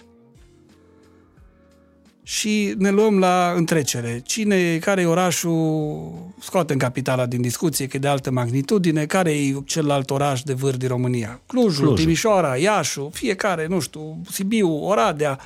Deci asta este o logică foarte proastă. Eu înțeleg emanciparea, e bine să te promovezi, dar întrebarea este ce cooperare a fost, nu știu, în zona nord-vest majoră pentru toată zona nord-vest? Dar ce cooperare majoră am avut, nu știu, în zona Moldovei, de exemplu? Deci, vedeți, aici încep să se vadă aceste lucruri periculoase în care emanciparea și neîncrederea, dacă vin pe un fond în care oamenii nu înțeleg că cooperarea este cea care duce la putere și la noi instituții, poate să facă mai mult rău decât bine. Mă bucur că ați atins, Sau pot să facă mai mult rău decât, decât bine. că ați atins subiectul ăsta, Ardelean fiind și crescând, crescând da. Uh, uh, muncind în București, mi-e greu să văd Clujul, de exemplu, bătându-se în piept, că noi suntem... uh, da. Uh, nu știu, avem chirii mai scumpe decât în uh, București. De Și, parcă da. ar conta competiția asta. Sau bucureștenii având uh, nu știu, o problemă cu moldovenii Da. e, și- și așa mai departe. Uh, Credeți că e, ne, ne dăunează până la urmă Foarte mult, competiția foarte asta mult, foarte egoistă, mult. cum spuneți? Foarte mult, fiindcă nu cooperăm și nu, nu, nu, nu, nu n-am învățat că prin, prin cooperare uh, apare plus valoarea. Poate că într-o competiție pe nu știu ce mare proiect de uh, poate că, nu știu, Clujul va, lua, va fi în fața, bun, Iașului. Dar va veni o altă competiție în care Iașul va fi în fața Clujului. În ambele situații, unul câștigă, unul pierde. Ce ar fi fost dacă în ambele proiecte intrau în parteneriat cele două orașe și câștigau împreună și în prima, și în prima fază și la a doua. Deci ne trebuie această logică de cooperare. Repet, e bine că în perioada comunistă nu se de, nimeni n-avea curajul. Era capitala și atât. După aia am început fiecare să ne emancipăm, dar uh, începem să mergem într-o logică care nu e rațională, egoistă și nu știm să construim împreună. Deci sănătos ar fi să spui că e fain la Cluj, dar e mișto și la București. și mișto și la Timișoara, și la Iași, și Oradea, și Sibiu. Fiecare are ceva. Eu o spune și la Satu Mare, un centru vechi superb, da? Și, Și să la nu Baia uităm- Mare și așa mai departe. Da? Fiecare are ceva sau dacă nu are, își poate construi. Suntem împărțiți mai degrabă în tabere decât în echipe. Da, Uh, da, da. Și, și la nivel de, nu știu, ins- instituții, de locuri de muncă, uh, acționăm la fel? Da, uite, de exemplu, sigur, acum depinde că ai aceste organizații multinaționale care de obicei vin cu propria cultură. Și atunci îți fac niște proceduri în care nu prea ai mari libertăți. Unele îți și desenează pe masă în ce zonă exactă pui telefonul. Da? nu? Și unde să fie computerul și... Uh, hai să vă dau un exemplu pe care l-am descris și în lucrarea Psihologia Românilor, care a fost făcut uh, un, un studiu repetat după aceea în diverse variante și noi l-am repetat la Cluj și s-a confirmat. Uh, erau grupuri de studenți din Statele Unite și grupuri de studenți din uh, România. Cred că echipa care a făcut studiul a fost de la, de la Iași. Este citat studiul în lucrarea uh-huh. pe care ați menționat. Îmi scapă exact acum numele și detaliile. Dar ideea generală era asta. S-a gândit un experiment în logica teoriei jocului, adică luai un grup de studenți americani, de exemplu, și le spuneai, ok, o să fie un joc la care trebuie să participați. În funcție de cum interacționați unii cu alții și performanța pe care o aveți în joc, o să primiți diverse puncte care se pot transforma după aceea în niște recompense pe care le primiți pe baza punctelor. Cum funcționa eșantionul american? Evident, în timpul jocului, prin raportare la acel joc, apăreau diferențe. Unii erau mai buni, alții mai puțin buni. Că nu pot să fie toți la fel de buni într-o anumită sarcină. Inevitabil, interacționând unii cu ceilalți, începeau să apară o serie de lideri în grupul respectiv. Pe diverse caracteristici, da? care începeau să-i organizeze pe ceilalți, cum să facă și așa mai departe. Și atât liderii cât și ceilalți din grup, când i-au văzut pe că unii sunt mai performanți în, în, în jocul respectiv, au început să-i susțină. Fiindcă ideea a fost, mă, dacă ăștia sunt buni, haide să-i susțin. Avem mai multe puncte câștigate, recompensă mai mare. Și liderii ce făceau? Distribuiau recompensa astfel încât ăia care au contribuit mai mult să primească un pic mai mult, uh-huh. dar să ajungă și la ceilalți, că totuși au susținut. Ce înveți în această logică? Păi înveți câteva lucruri. Ca să ai acces la perfor- ca să ai acces la recompense, sunt două căi, nu, nu prea sunt altele. Unu, ori ești bun în ceea ce se face, ori îi susții pe cei buni. Ai, ai o funcție, chiar dacă nu te pricepi, da? creezi contextul și uh-huh. susții pe cei buni. Cum au funcționat multe șantioane românești? Grevate de colectivism, nimeni nu prea vrea să recunoască diferența de valoare între oameni foarte ușor. Da? Asta e adevărul. Și atunci când apăreau diferențe, că apăreau aceleași fenomene psihologice și în grupul uh, uh, uh, Românesc. și în grupul românesc. Se diferențiau, apăreau lideri.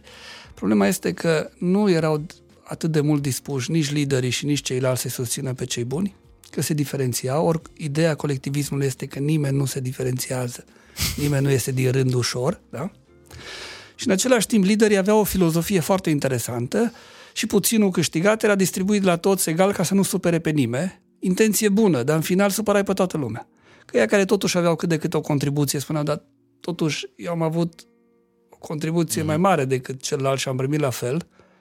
Iar ceilalți care n-au avut o contribuție foarte mare, au spus, ok, am primit ceva, dar puțin, că oricum se câștigase puțin. Și atunci la aceste lucruri trebuie să avem grijă. Așa ne poate greva colectivismul în diverse locuri de muncă în diverse, nu știu, organizații. Că dacă nu vine o cultură organizațională de sus în jos care să-ți impună niște lucruri, dacă suntem lăsați să o construim noi de jos în sus, ar putea să ajungem la varianta asta în care punem și la locul de muncă structura de la nivelul societății, colectivism, concentrarea puterii, în care șeful este șef, adică nu e reprezentantul meu, ci șef. El trebuie să-mi spună ce să fac, cât să fac, cum să fac. El spune cine e bun, cine nu e bun, el îmi dă recompense sau nu îmi dă recompense. Și studiul a fost făcut, repede, de o echipă română-americană, eu doar l-am descris în lucrarea uh-huh. psihologia românilor și l-am reluat în laboratoarele noastre să vedem dacă se confirmă sau nu.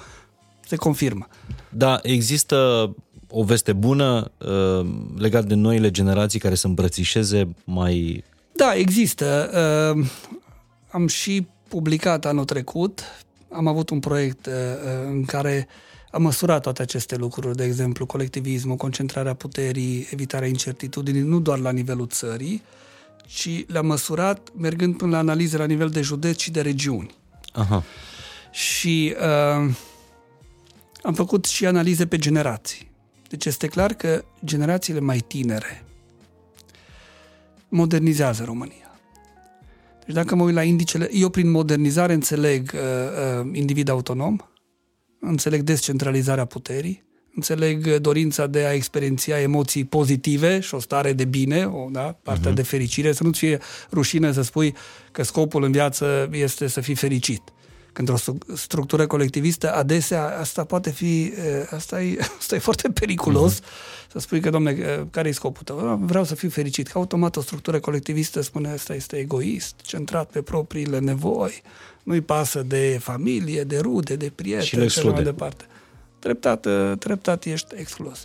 Deci e clar că România se modernizează, nu foarte mult, dar se modernizează și uh, creșterea acelui indicator, uh, am și dat rezultatele, le-am făcut, uh, le-am prezentat public. Dacă cineva caută pe internet simplu indicele de modernizare a României și Daniel David uh, găsește graficul respectiv, iar creșterea se datorează în primul rând generațiilor tinere. Ce înseamnă generații tinere? Generații tinere înseamnă în primul rând mileniari și o parte din generația Z. Altfel spus, mileniarii sunt cei născuți între 1981 până prin 96, uh-huh. Mhm. generația Z după 96 până prin 2012. Apare o nouă generație din 2012 care se numește generația Alpha, Alpha. dar nu avem prea multe idei despre ea, că încă sunt prea mici să-i măsurăm și să vedem psihologic ceea Îi vedem ce acasă. Așa este. Da. Îi măsurăm fiecare dintre da, noi acasă. Da, da. Dar uh, de câte generații e nevoie pentru o schimbare sau o evoluție în psihologia unui, unui popor? Poate nici n-ai nevoie de schimbări generaționale. Dacă creezi contextele adecvate pentru oameni în fiecare generație, ai oameni care au predispoziția de a fi mai autonom, de a descentraliza puterea, de a nu se teme de incertitudini, doar că trebuie să le creezi contextul. Și atunci trebuie să duci în poziții de putere și de influență socială oameni care au deja profilul pe care tu vrei să-l creezi și mă refer în primul rând în zona educațională, că dacă ai un profil, dacă ai un, un profesor care este, nu știu, pătruns de o zonă de colectivism, concentrarea puterii și așa mai departe, valorile pe care o să le transmită copiilor, mai ales dacă sunt foarte mici, uh-huh. o să fie acele valori. Și trebuie să duci oameni care încep să aibă profilul um, psihocultural pe care doresc să-l construiești în societatea respectivă. Și foarte important și eu am fost foarte entuziasmat în prima fază când președintele Iohannis a vorbit de un proiect de țară. Mult, multă lume a fost așa mai critică, l-au luat chiar la mișto, spune, doamne, proiect de țară, îmi trebuie nou acum. România avea nevoie de un proiect de țară, tocmai pe eh, ce spuneam. Noi am aderat la spațiul vestic, dar încă nu ne-am integrat bine. Ne trebuia un proiect de țară legat de cum ne integrăm, adică cum înțelegem aceste instituții care vin pe valori diferite, individ autonom, descentralizarea puterii, într-o țară încă colectivistă cu concentrarea puterii. Și aveam nevoie de un astfel de proiect de țară care iarăși ne-ar fi ajutat în schimbare de sus în jos.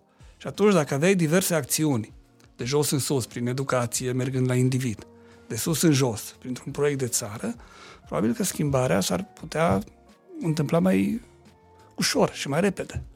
Dacă o lăsăm să vină de la sine, nu știu. Am asigur, generația Z și generația mileniarilor sunt foarte uh, globalizate. E clar că ele seamănă foarte mult cu generațiile Z și mileniari de la nivel internațional. Generația mea, eu fac parte mai degrabă din ceea ce se cheamă generație X, cei născuți între 64 până în, până în 80. Cei uh, denumiți și boomeri. Uh, nu, boomerii, nu? Boomerii, sunt înainte. boomerii erau înainte. Boomerii sunt, uh, sunt părinții noștri, cei născuți între 46 până în 64. Uh-huh. Ok.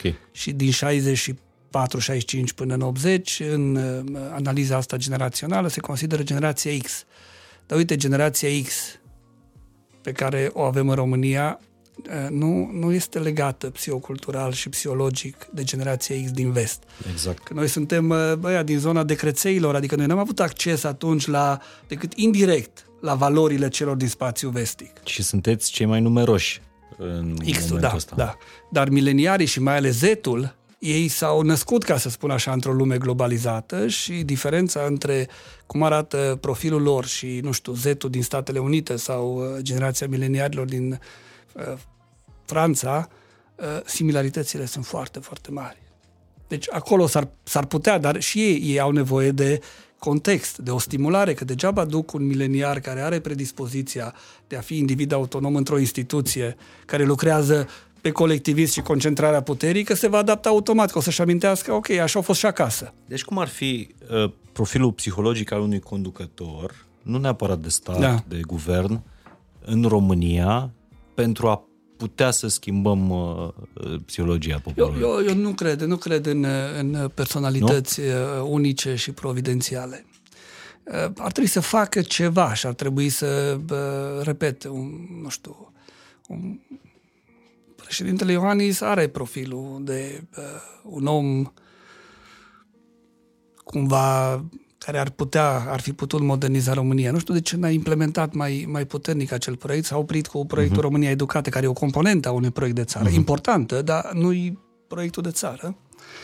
Acolo ai nevoie de grupuri de experți care să lucreze, să gândească politici, să gândească, nu știu, tactici, strategii de implementare, nu știu, în educație, în instituțiile statului și așa mai departe. Se, se poate, doar că uh, cineva trebuie să ducă până la capăt un astfel de angajament. Da, avem nevoie să, să fim un popor mai rațional decât emoțional?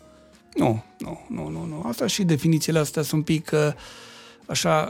Uh, nu există...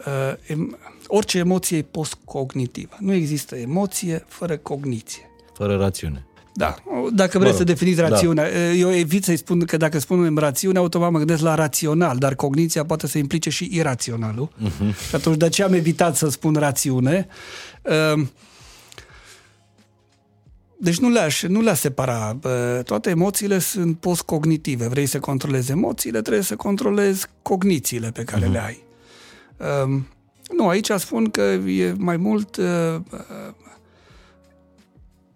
înțelegerea acestei probleme pe care noi încă o avem. Am aderat la spațiul vestic, dar nu suntem bine integrați, fiindcă profilul, fundamentul psihocultural e diferit. Uh-huh. Și atunci trebuie să vină niște lideri politici să spună, ok, noi am înțeles lucrul ăsta, românii au nevoie să fie ajutați în a asimila instituții vestice și hai să ajutăm cu uite, un proiect de țară pe această linie, cu schimbări și în educație și sănătate și justiție.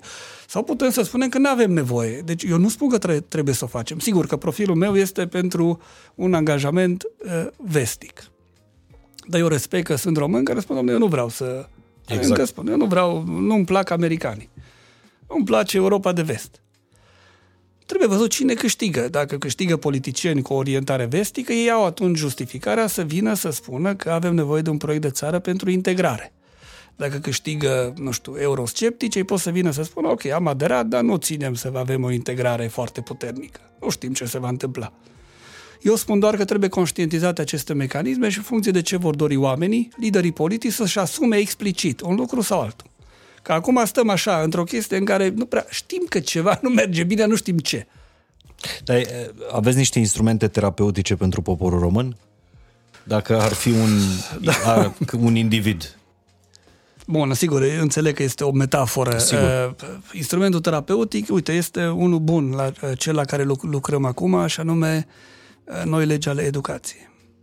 Fiindcă spuneam că... Deci puneți educația în centrul Da, da, schimbării, evoluției acestui Da, popor. fiindcă avem, sp- cum spuneam, pot, potențial bun de inteligență, creativitate, pe care nu le exprimăm în performanță. Nici la testele PISA, nici în uh, indi, indicatorul de inovare pe care îl are țara. Atunci ne trebuie o educație bine făcută, fără scor atât de mare la analfabetism funcțional, abandon școlar. Avem nevoie de lucrul ăsta și sper ca bă, proiectele la care se lucrează să iasă așa cum trebuie. Că dacă le scoatem așa cum nu trebuie, uh, am făcut mai mult rău decât bine. Mai bine lăsam atunci uh, legislația care există așa Deci cum... educația Da, e primul instrument. da. Pentru modernizare, uh, acum, iarăși, dacă ne uităm la factorii care contează, educația este primul și cel mai important.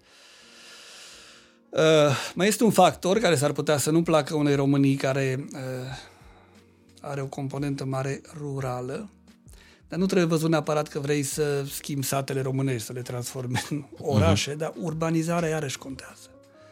Urbanizarea duce la uh, accentuarea unui profil modern pentru o anumită țară. Uh-huh. Dar urbanizarea nu înseamnă, repet, că Să te comuna muți nu știu la care, oraș. nu, sau că comuna nu știu care o transformăm în oraș. Uh-huh. Nu, lasă comuna așa cum este. Lasă pe oameni să facă agricultură.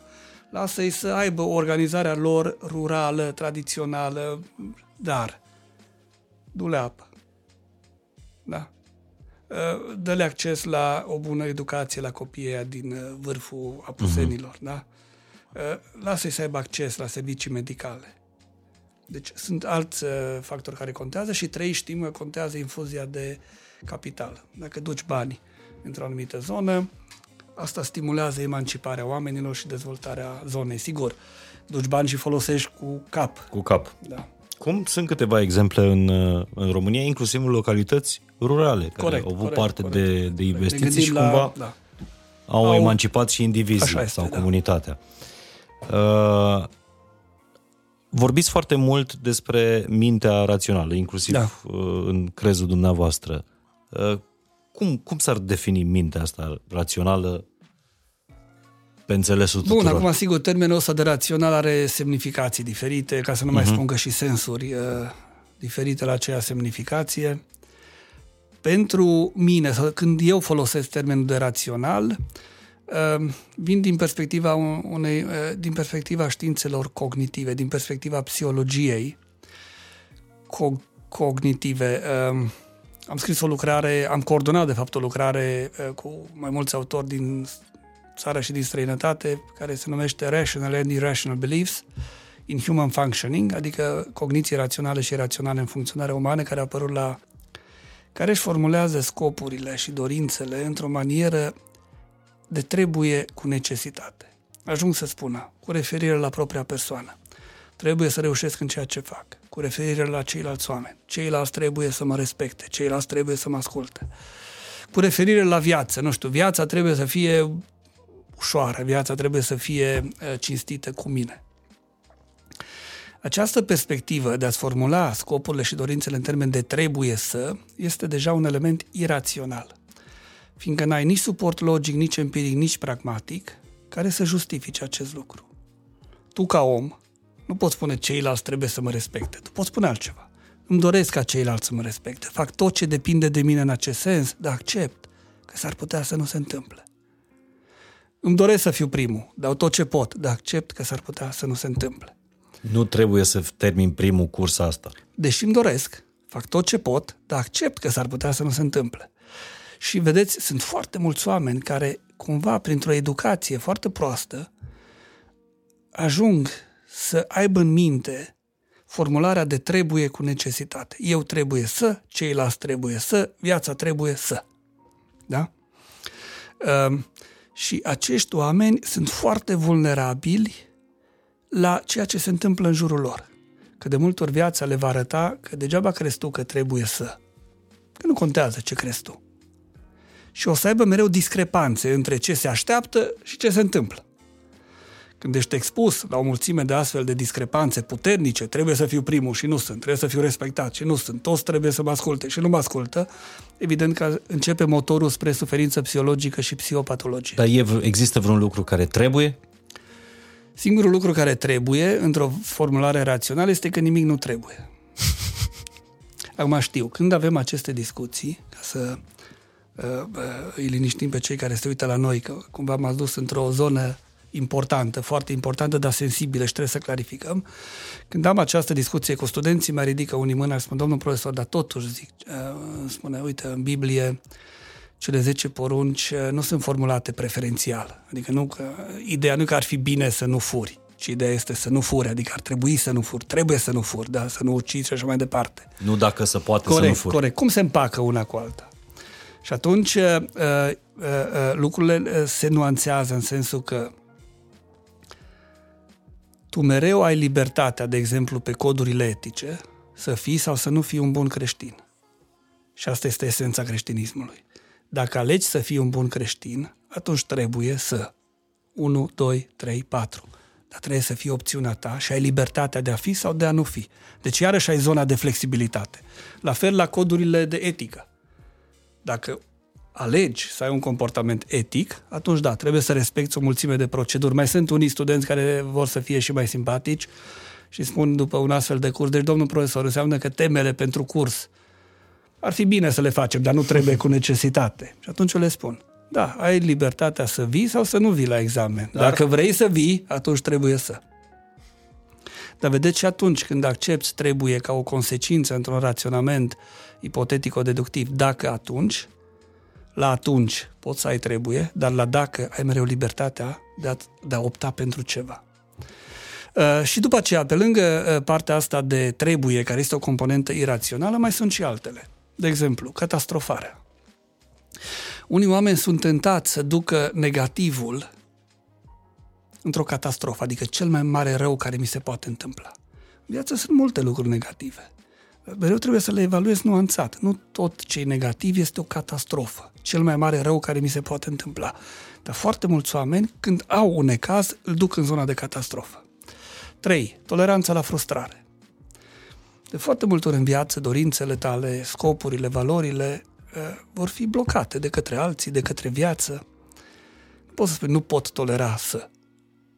Trebuie să-ți dezvolți toleranța la frustrare, numai că unii oameni o să spună, nu pot tolera să. 1, 2, 3, 4.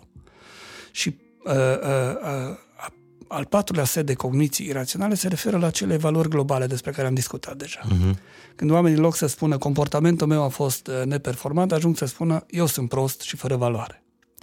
Deci, irațional, ca să revin și să sintetizez, din punct de vedere psihologic și din punct de vedere al psihologiei clinice cu implicații pe sănătatea mentală, înseamnă că îți formulezi scopurile și dorințele în termen de trebuie, într-o manieră rigidă, absolutistă, că ai tendința să uh, duci totul în catastrofă, că nu ai toleranță la frustrare și că faci evaluări globale. Uh, în literatură, pentru cei care vor dori să citească mai mult, uh, care sunt din zona asta academică, overgeneralization, adică generalizezi excesiv. Uh-huh.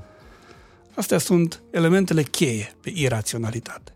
Sigur că putem discuta și alte detalii, mai sunt pe lângă cele patru, dar astea sunt fundamentale.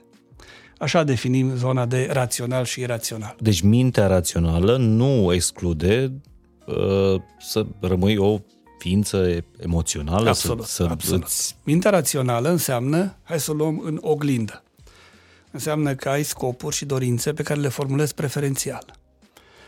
Evaluezi negativul când apare nuanțat. Ai toleranță la frustrare și faci valori ale comportamentelor, nu ale persoanei. Acum, un om rațional când se confruntă cu diverse situații de viață care îi blochează dorințele formulate preferențial, mm-hmm. nu este calm și relaxat. Nu-i vesel și bucuros. Va avea emoții negative, dar emoțiile negative sunt cele sănătoase pe care le-am spus înainte, adică tu vei fi îngrijorat. Cel care, pa- exact. care are patenul irațional va fi panicat. Tu vei fi trist, celălalt va fi depresiv tu o să ai nemulțumiri, celălalt va fi furios și agresiv. Dar tristețea, îngrijorarea, nemulțumirea sunt emoții negative, dar sănătoase. Deci când ai o minte rațională, ești în controlul emoțiilor Asta, tale. asta, trebuie Ideal. să fie, asta trebuie să fie concluzia. Îți controlezi emoțiile și ai emoții sănătoase care susțin comportamente performante. Un instrument foarte fain pe care vi-l recomand dacă vreți să citiți uh, mai mult e Decalogul Raționalității pe care l-ați publicat Da, da, acum niște, niște ani, când Da. scriați mai des pe, Da, da, da. pe blogul dumneavoastră. Pe blogul uh, profesorului Daniel David găsiți, uh, e foarte fain. Și dumneavoastră spuneți acolo să-l repetăm cel puțin o lună. Da, pentru că mintea noastră are o predispoziție, din păcate, spre iraționalitate. Și învață prin repetiție. Și atunci, știți, învățarea perspectivei raționale nu este ca limbajul verbal. Că limbajul verbal îl învățăm relativ ușor. Mă rog, aparent ușor, că nu ia uh, 3-4 ani până vorbim corect limba comunității în care uh-huh. ne-am născut, dar n-am simțit că am făcut eforturi pentru a învăța limbajul verbal. Cumva am fost bombardați cu stimuli lingvistici, am învățat niște reguli și la un moment dat, pe la 2, 3, 4 ani, copiii încep să vorbească, da? Uh-huh. Parcă natural. Dar limbajul scris l-am învățat foarte greu. Mă țineți minte? Bastonașe. Bastonaș conuri. cu bastonaș. Da, foarte greu. Caiete întregi. Deci a învăța perspectiva rațională nu este similară cu limbajul verbal, ci cu limbajul scris. de e foarte importantă repetiția. Repetiția, educația și da. Uh, Vreau să vorbim uh, puțin, pentru că ne apropiem de, de final, despre noi ca indivizi, dar și ca uh, popor. Căutăm mai degrabă binele personal decât binele, uh, binele general. Adică totuși Da. suntem Nu avem un nivel de, ca să spun așa, universalism și benevolență foarte, foarte puternic. și ce putem face pentru, pentru asta? Binele personal însemnând binele familiei maxim, nu? Că Da, da. ne interesează, nu, nu suntem neapărat egoiști, dar avem ca valoare personală Și ceea ce, Familia. ceea ce e foarte bine, adică în toate societățile familia este uh, prinsă în valorile pe care le ai. Problema este dacă poți să treci dincolo pentru a construi lucruri dincolo de logica uh-huh. familiei. De ce ar trebui să facem să căutăm binele ăsta general? Păi, asta este o valoare pe care ar trebui să ți-o asumi. Pur și simplu, adică ar trebui prin educație copiii să învețe aceste lucruri, ca a fi benevolent, a avea valoarea asta, uh, cum o numește psihologul Schwarz, de universalism, în care îți pasă de oameni, de planetă și așa mai departe, dincolo de binele personal. E un lucru bun și că ar trebui să le exprimi uh-huh. în, ceea, în ceea ce faci. Um, și prin educație, la vârste mici, părinții să-și educe copiii acasă, că degeaba face școala, dar în familie lucrurile nu sunt întărite. Iar pentru cei care sunt deja adulți să-și asume aceste valori, așa cum spuneam, după rețeta pe care am descris-o înainte. Cei uh-huh. care nu au până acum, astăzi este miercuri. Miercuri când înregistrăm. Ok, astăzi este miercuri, hai să spunem, au vreme, joi, vineri, sâmbătă, duminică, se gândească care e setul valoric pe care vreau să-l asum și de luni să-l definească, să-l implementeze Foarte bun. în, în, în rutina de viață, iar una dintre valori poate să fie asta. Binele general. Binele, binele general și deschiderea spre ceilalți oameni. Uh, dar de ce nu avem noi o părere mai bună despre noi? Noi românii. Și aici lucrurile, vedeți, sunt, Să nu- pol- sunt polarizate. Adică, dacă te uiți la stima de sine, avem o zonă care are o perspectivă foarte critică despre români. Adică ei despre ei spun că noi nu suntem buni, nu suntem capabili uh-huh. să facem nimic, tot ce e românesc e rău și așa mai departe. Ai cealaltă zonă care spune că tot ce e românesc este excepțional. Tot ce românesc nu pierde. Da, Bă, bun, aia încă nu vreau să o discut, discut de realizări excepționale. Noi am inventat, uh, bă, nu știu, cultura europeană, Uh, deci lucruri extraordinare, da? Și atunci, uh, când te uiți la uh, media acestor lucruri, îți dai seama că combinând o exagerare înspre negativ cu o exagerare înspre pozitiv, ești undeva la nivel de medie și atunci este și al treilea grup care spune că românii n-au o stimă de sine foarte coezivă, nu știu cum sunt. Da, deci asta este o problemă majoră, fiindcă la noi este o discrepanță extrem de mare între cum suntem, cum ne credem și cum vrem să fim. Și nu suntem conștienți că cele trei sunt lucruri diferite. De foarte multe ori noi, noi, noi, noi uh, uh, spunem că suntem într-un anumit fel, fără să fim. Doar ne credem așa, dar nu înțelegem diferența între cum ne credem și cum suntem. Ca să nu mai spun că apare confuzia între cum vrei să fii și cum crezi că ești. Și atunci, dacă am stat mai liniștit și ne-am uitat la cum, cum suntem și avem și lucruri pozitive și lucruri negative, ca orice societate, ca orice cultură. Numai că alții care nu, nu sunt atât de defensivi, când văd componentele negative, le asumă mai ușor decât noi și încearcă să le corecteze. Noi, care suntem foarte defensivi față de aspectele negative, dacă nu le recunoști, n-ai nici cum să le corectezi. Și mai și compensăm asupra lor, adică mm-hmm. Spunem exact invers decât stau lucrurile. Asta generează această discrepanță foarte mare. Țin minte într-un studiu publicat în cred că, cred, cred că în Journal of Cross Cultural Psychology, în urmă cu vreo 2 ani, e citat și, ala, și acela în, în monografie, între 42 de țări care au fost analizate, România uh, avea cea mai mare discrepanță la un moment dat într-un atribut uh, foarte important legat de personalitate între cum suntem și cum ne credem. Deci asta trebuie, trebuie să învățăm. Să ne uităm la cum suntem, avem atât de multe lucruri pozitive. Și trebuie să înțelegem că normalitatea lumii în care trăim este că nu poți să fii bun și să ai numai lucruri pozitive în tot ceea ce faci. Sunt și lucruri negative. Hai să le asumăm, să le corectăm și atunci vom reuși să reducem discrepanța între cum suntem și cum ne credem. Și celelalte popoare cam cum, uh, cum sunt? Sunt mai se autoevoluează mai... Asta, asta spuneam, nu, acum nu, nu vreau să spun că uh, numai noi avem aceste discrepanțe, există și la alții. Okay. Eu spuneam că atunci când am măsurat pe atributul legat de personalitate, cum ne vedem uh-huh. noi sub aspectul trăsăturilor de personalitate, între 42 de țări analizate, la noi a fost discrepanța noi suntem cel mai... Cea, mai, uh, cea mai mare. Deci de aceea cred că noi avem uh, de lucru un pic mai mult și este și trist că, uh, repet, sunt foarte multe lucruri bune de la care am putea să pornim. Da, individual, personal, cum da. poți să-ți faci o autoevaluare? Să nu te crezi mai mult decât ești, dar nici mai, mai, mai prejos. Uitându-te foarte mult atunci când faci autoevaluări la comportamentele tale.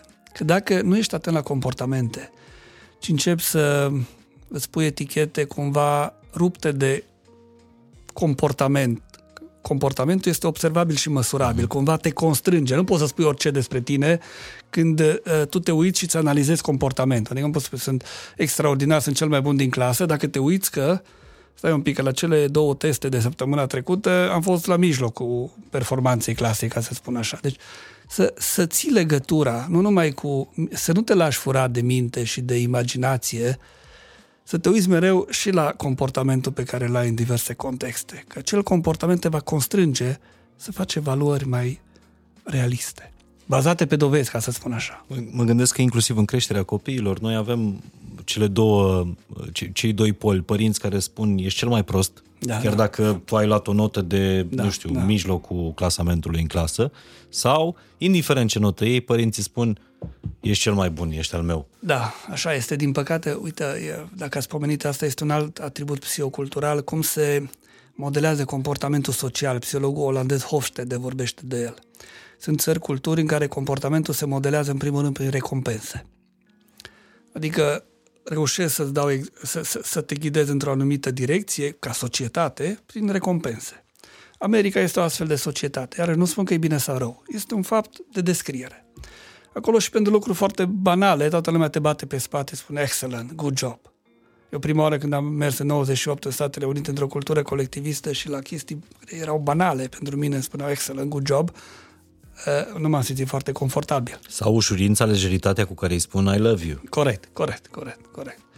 Sunt alte țări în alte, și alte culturi în care comporta, uh, comportamentul social se modelează mai degrabă prin pedepse și vânarea greșelilor. România e o astfel de țară.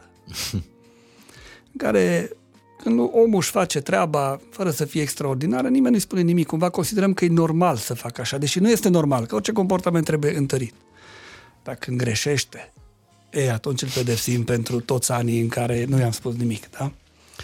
Uh, și atunci aceste practici se proiectează și în uh, practicile parentale, aceste practici la nivelul societății și în practicile parentale. Și aveți dreptate. Unii merg pe variantă de pedapsă și a ignora uh, succesul dacă e obișnuit, adică mare lucru că ai luat un 10. E normal să iei da. un 10, o să vezi când iei 4 ce pățești.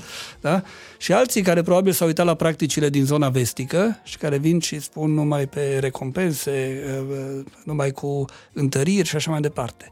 Eu iarăși mă întorc, eu ca psiholog le spun părinților, nu mergeți după uh, uh, cărți de popularizare, succesul în trei trepte, cum să fii un bun părinte în patru pași mergeți frumos la un specialist care are abordări de tip evidence-based în, în parenting, fiindcă strategiile trebuie să fie diferite. În primul rând, nu există aceeași strategie la uh, toți copiii. Cu unii la un moment dat trebuie să fie într-un anumit stil, cu alții într-un alt stil și cu același copil într-o anumită perioadă a dezvoltării. Poate ești mai cu recompense. Pede- Eu când spun pedeapsă nu mă gândesc la pedeapsă fizică. Uh-huh. La pedeapsă mă gândesc, nu știu, faptul că, de exemplu, din uh, trei jucării iei una dacă nu știu ce a făcut sau și așa mai departe. Corect, mobil. corect, sau închid telefonul mobil sau ai mai puțin timp la uh, televizor.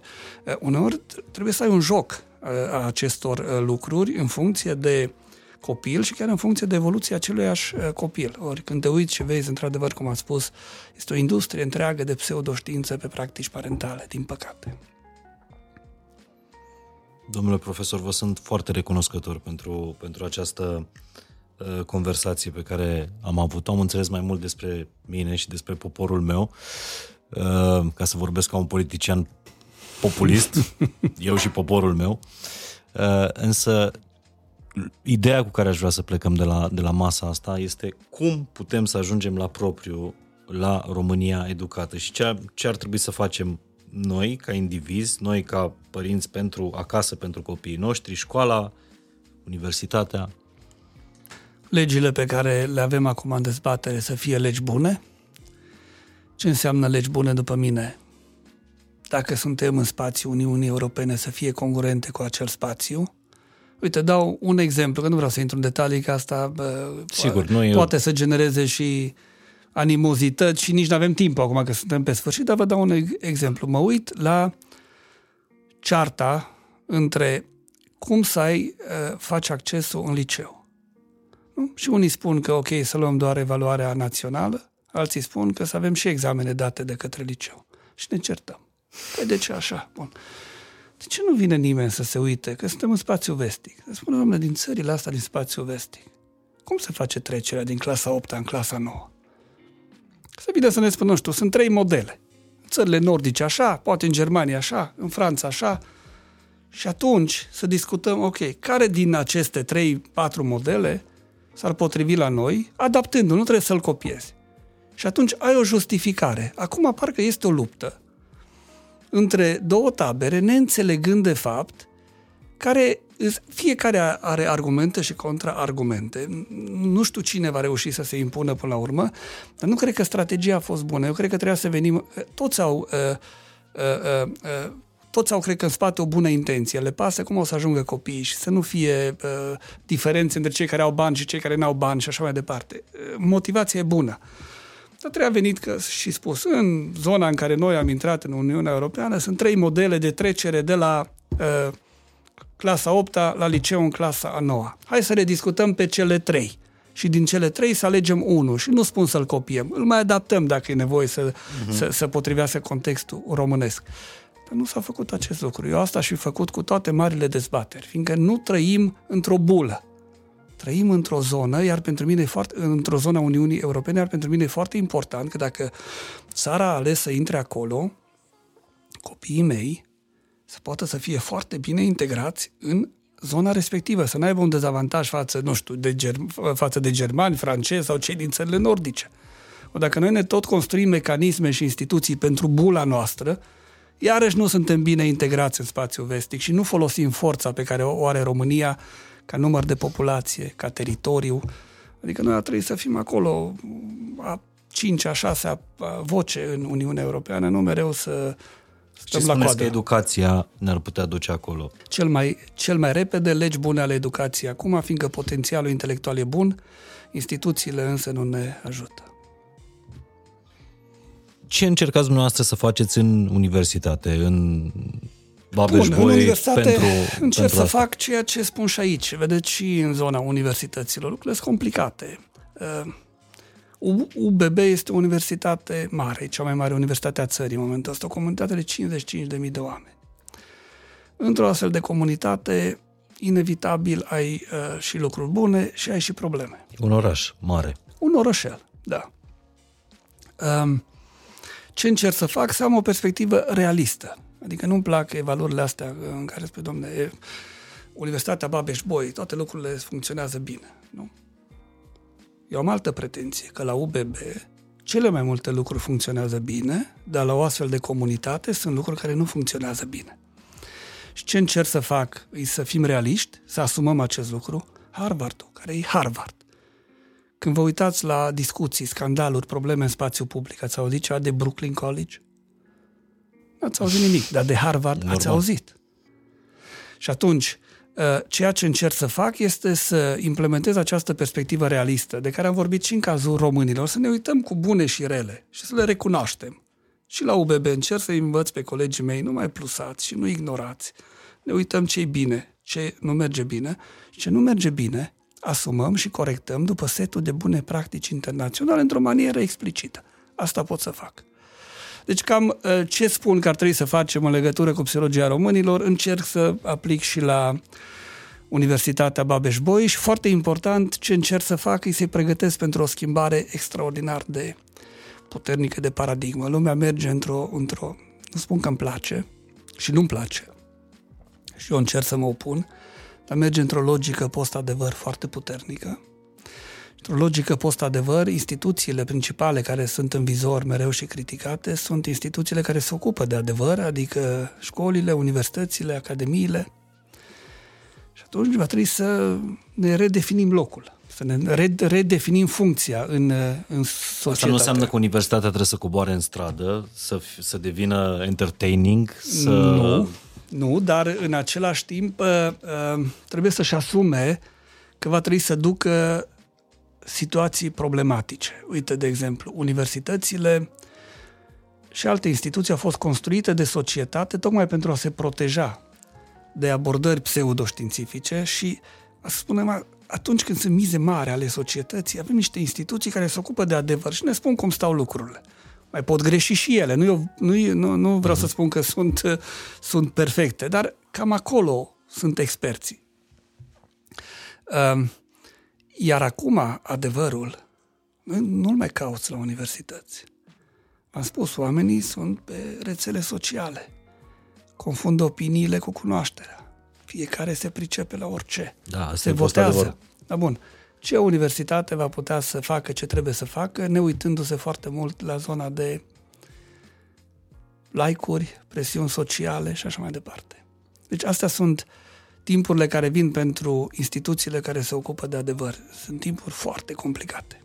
Da, Poate nu întâmplător este. sunteți acolo, uh, domnule da, profesor. să vedem. Dar care e rolul unei universități în, uh, într-o eră în care practic poți să afli orice despre oricine și des, da. despre și oricât, în care inteligența artificială e la, la îndemâna noastră, cum era căutarea uh, pe Google acum 15-20 de ani, care mai e rolul unei universități? Uh, da. Că bănuiesc că nu de a preda o materie. Corect. Rolul unei universități, eu, eu am făcut asta de mai mult timp, de când eram prorector, încercam să dau mesajul ăsta în zona uh, universității noastre și nu fiindcă am descoperit-o, am văzut ce au făcut marile un, universități din vest. Este să contribuie la generarea de cunoaștere. Altfel spus, o universitate nu mai trebuie să spună că are funcția principală de a disemina cunoașterea studenților. Funcția unei universități este să genereze cunoaștere nouă, iar în procesul de generare a cunoașterii să-i formeze pe tineri, astfel încât să știe și cum se generează cunoaștere pentru viitor, și atunci ai făcut niște indivizi autonomi, și în același timp care să știe cum se raportează la cunoaștere. Încă vedeți, faptul că tu ai acces pe, nu știu, rapid la uh, informație nu înseamnă că o și înțelegi bine și că o să o folosești bine. Universitatea va avea o funcție foarte importantă de mediator între student și cunoașterea distribuită și democratizată. Să-l învețe unde să caute, cum să facă distinția între pseudocunoaștere și non-cunoaștere și uh, cunoaștere științifică, distinții foarte importante, pe care mulți nu le pricep în momentul ăsta, cum să nu intri în zone de astea de contaminare psihologică și după ce ai ajuns, ai, ai ajuns în zona în care cunoașterea este ok din punct de vedere științific, cum o asimilezi astfel încât ea după aceea să se transforme în înțelegeri, sensuri și semnificații pentru tine sau lucruri practice pe care știi să le faci. Că altfel degeaba, sigur, eu pot să mă uit, am acces la cunoaștere, ți-o reproduc și întrebarea e bun, și ce ai făcut cu ea după aia? N-ai nici sensuri, nici semnificații, nici nu știi să faci nimic pe baza ei. Deci treptat profesorii și universitățile se transformă, dacă în urmă cu 20, 30, 40 de ani funcția lor era în primul rând de educație, de predare, predare-învățare, e acum este de a genera cunoaștere prin cercetare științifică și de a, și de a media legătura oamenilor cu cunoașterea distribuită și democratizată. Adică Cred că nu să pună studentul pe învățat, cu burta pe carte, ci... Nu, adică nu mai formula la muncă, veche, la treabă. La... Uh, stai jos și scrie că eu știu mai mult decât tine. Eu și dau exemplul ăsta în anul 3 am cursul de psihologie clinică. Sunt peste 400 de tulburări psihice, ca să uh, dau așa un număr orientativ. Eu nu pot pretinde că când sunt în fața studenților că eu știu mai mult despre oricare din cele 400 de tulburări psihice decât cineva din sală. Fiindcă eu, eu trebuie să acopăr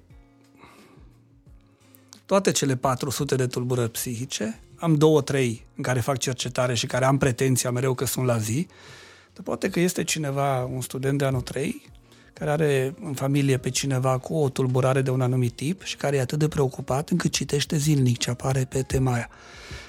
A mă compara cu studentul în termen de volum de cunoștințe, mare greșeală. Diferența nu este în funcție de volum de cunoștințe, ci eu știu să mă raportez mai bine la cunoaștere decât el și rolul meu de profesor va fi să-l învăț și pe el și să-i mediez relația cu cunoașterea uh, accesibilă și democratizată. Iată o altă valoare uh, pe care mi-a dat-o conversația cu dumneavoastră, deci puneți mai mult accent pe cunoaștere, nu pe cunoștințe. Da, așa este. Vă mulțumesc mult de tot. Am și un, uh, un dar pe, pe final pentru, pentru dumneavoastră. Știu că zboreați la Cluj, dacă nu vi-l trimit uh, Mulțumesc. personal. A făcut de partenerii noștri de la, de la Beciu Domnesc de 25 de ani, tocmai pentru că iubiți tradiția, dar îmi place că vreți să o duceți spre tradiția excelență. Spre, spre excelență. Iar ce fac oamenii ăștia de la, de la Beciu Domnesc, e multă știință acolo și mult respect pentru, pentru tradiție. Și până la urmă, sunteți proful ăla pe care cred că fiecare dintre noi și l-ar fi, și, și l-ar fi dorit, care cumva dezmorțește miorița asta Bun, a noastră. Poate. Mult, vă mulțumesc mult. Vă mulțumesc tare, tare mult, sunt recunoscător. Vă mulțumesc și vă uh, las să îi trimiteți mesaje uh, faine uh, domnului profesor. Îl găsiți ori pe blogul dumnealui, ori zi de zi la, la UBB în Cluj, ori la Academia Română. Felicitări pentru da, da, mulțumesc. primire. Mulți ani fain!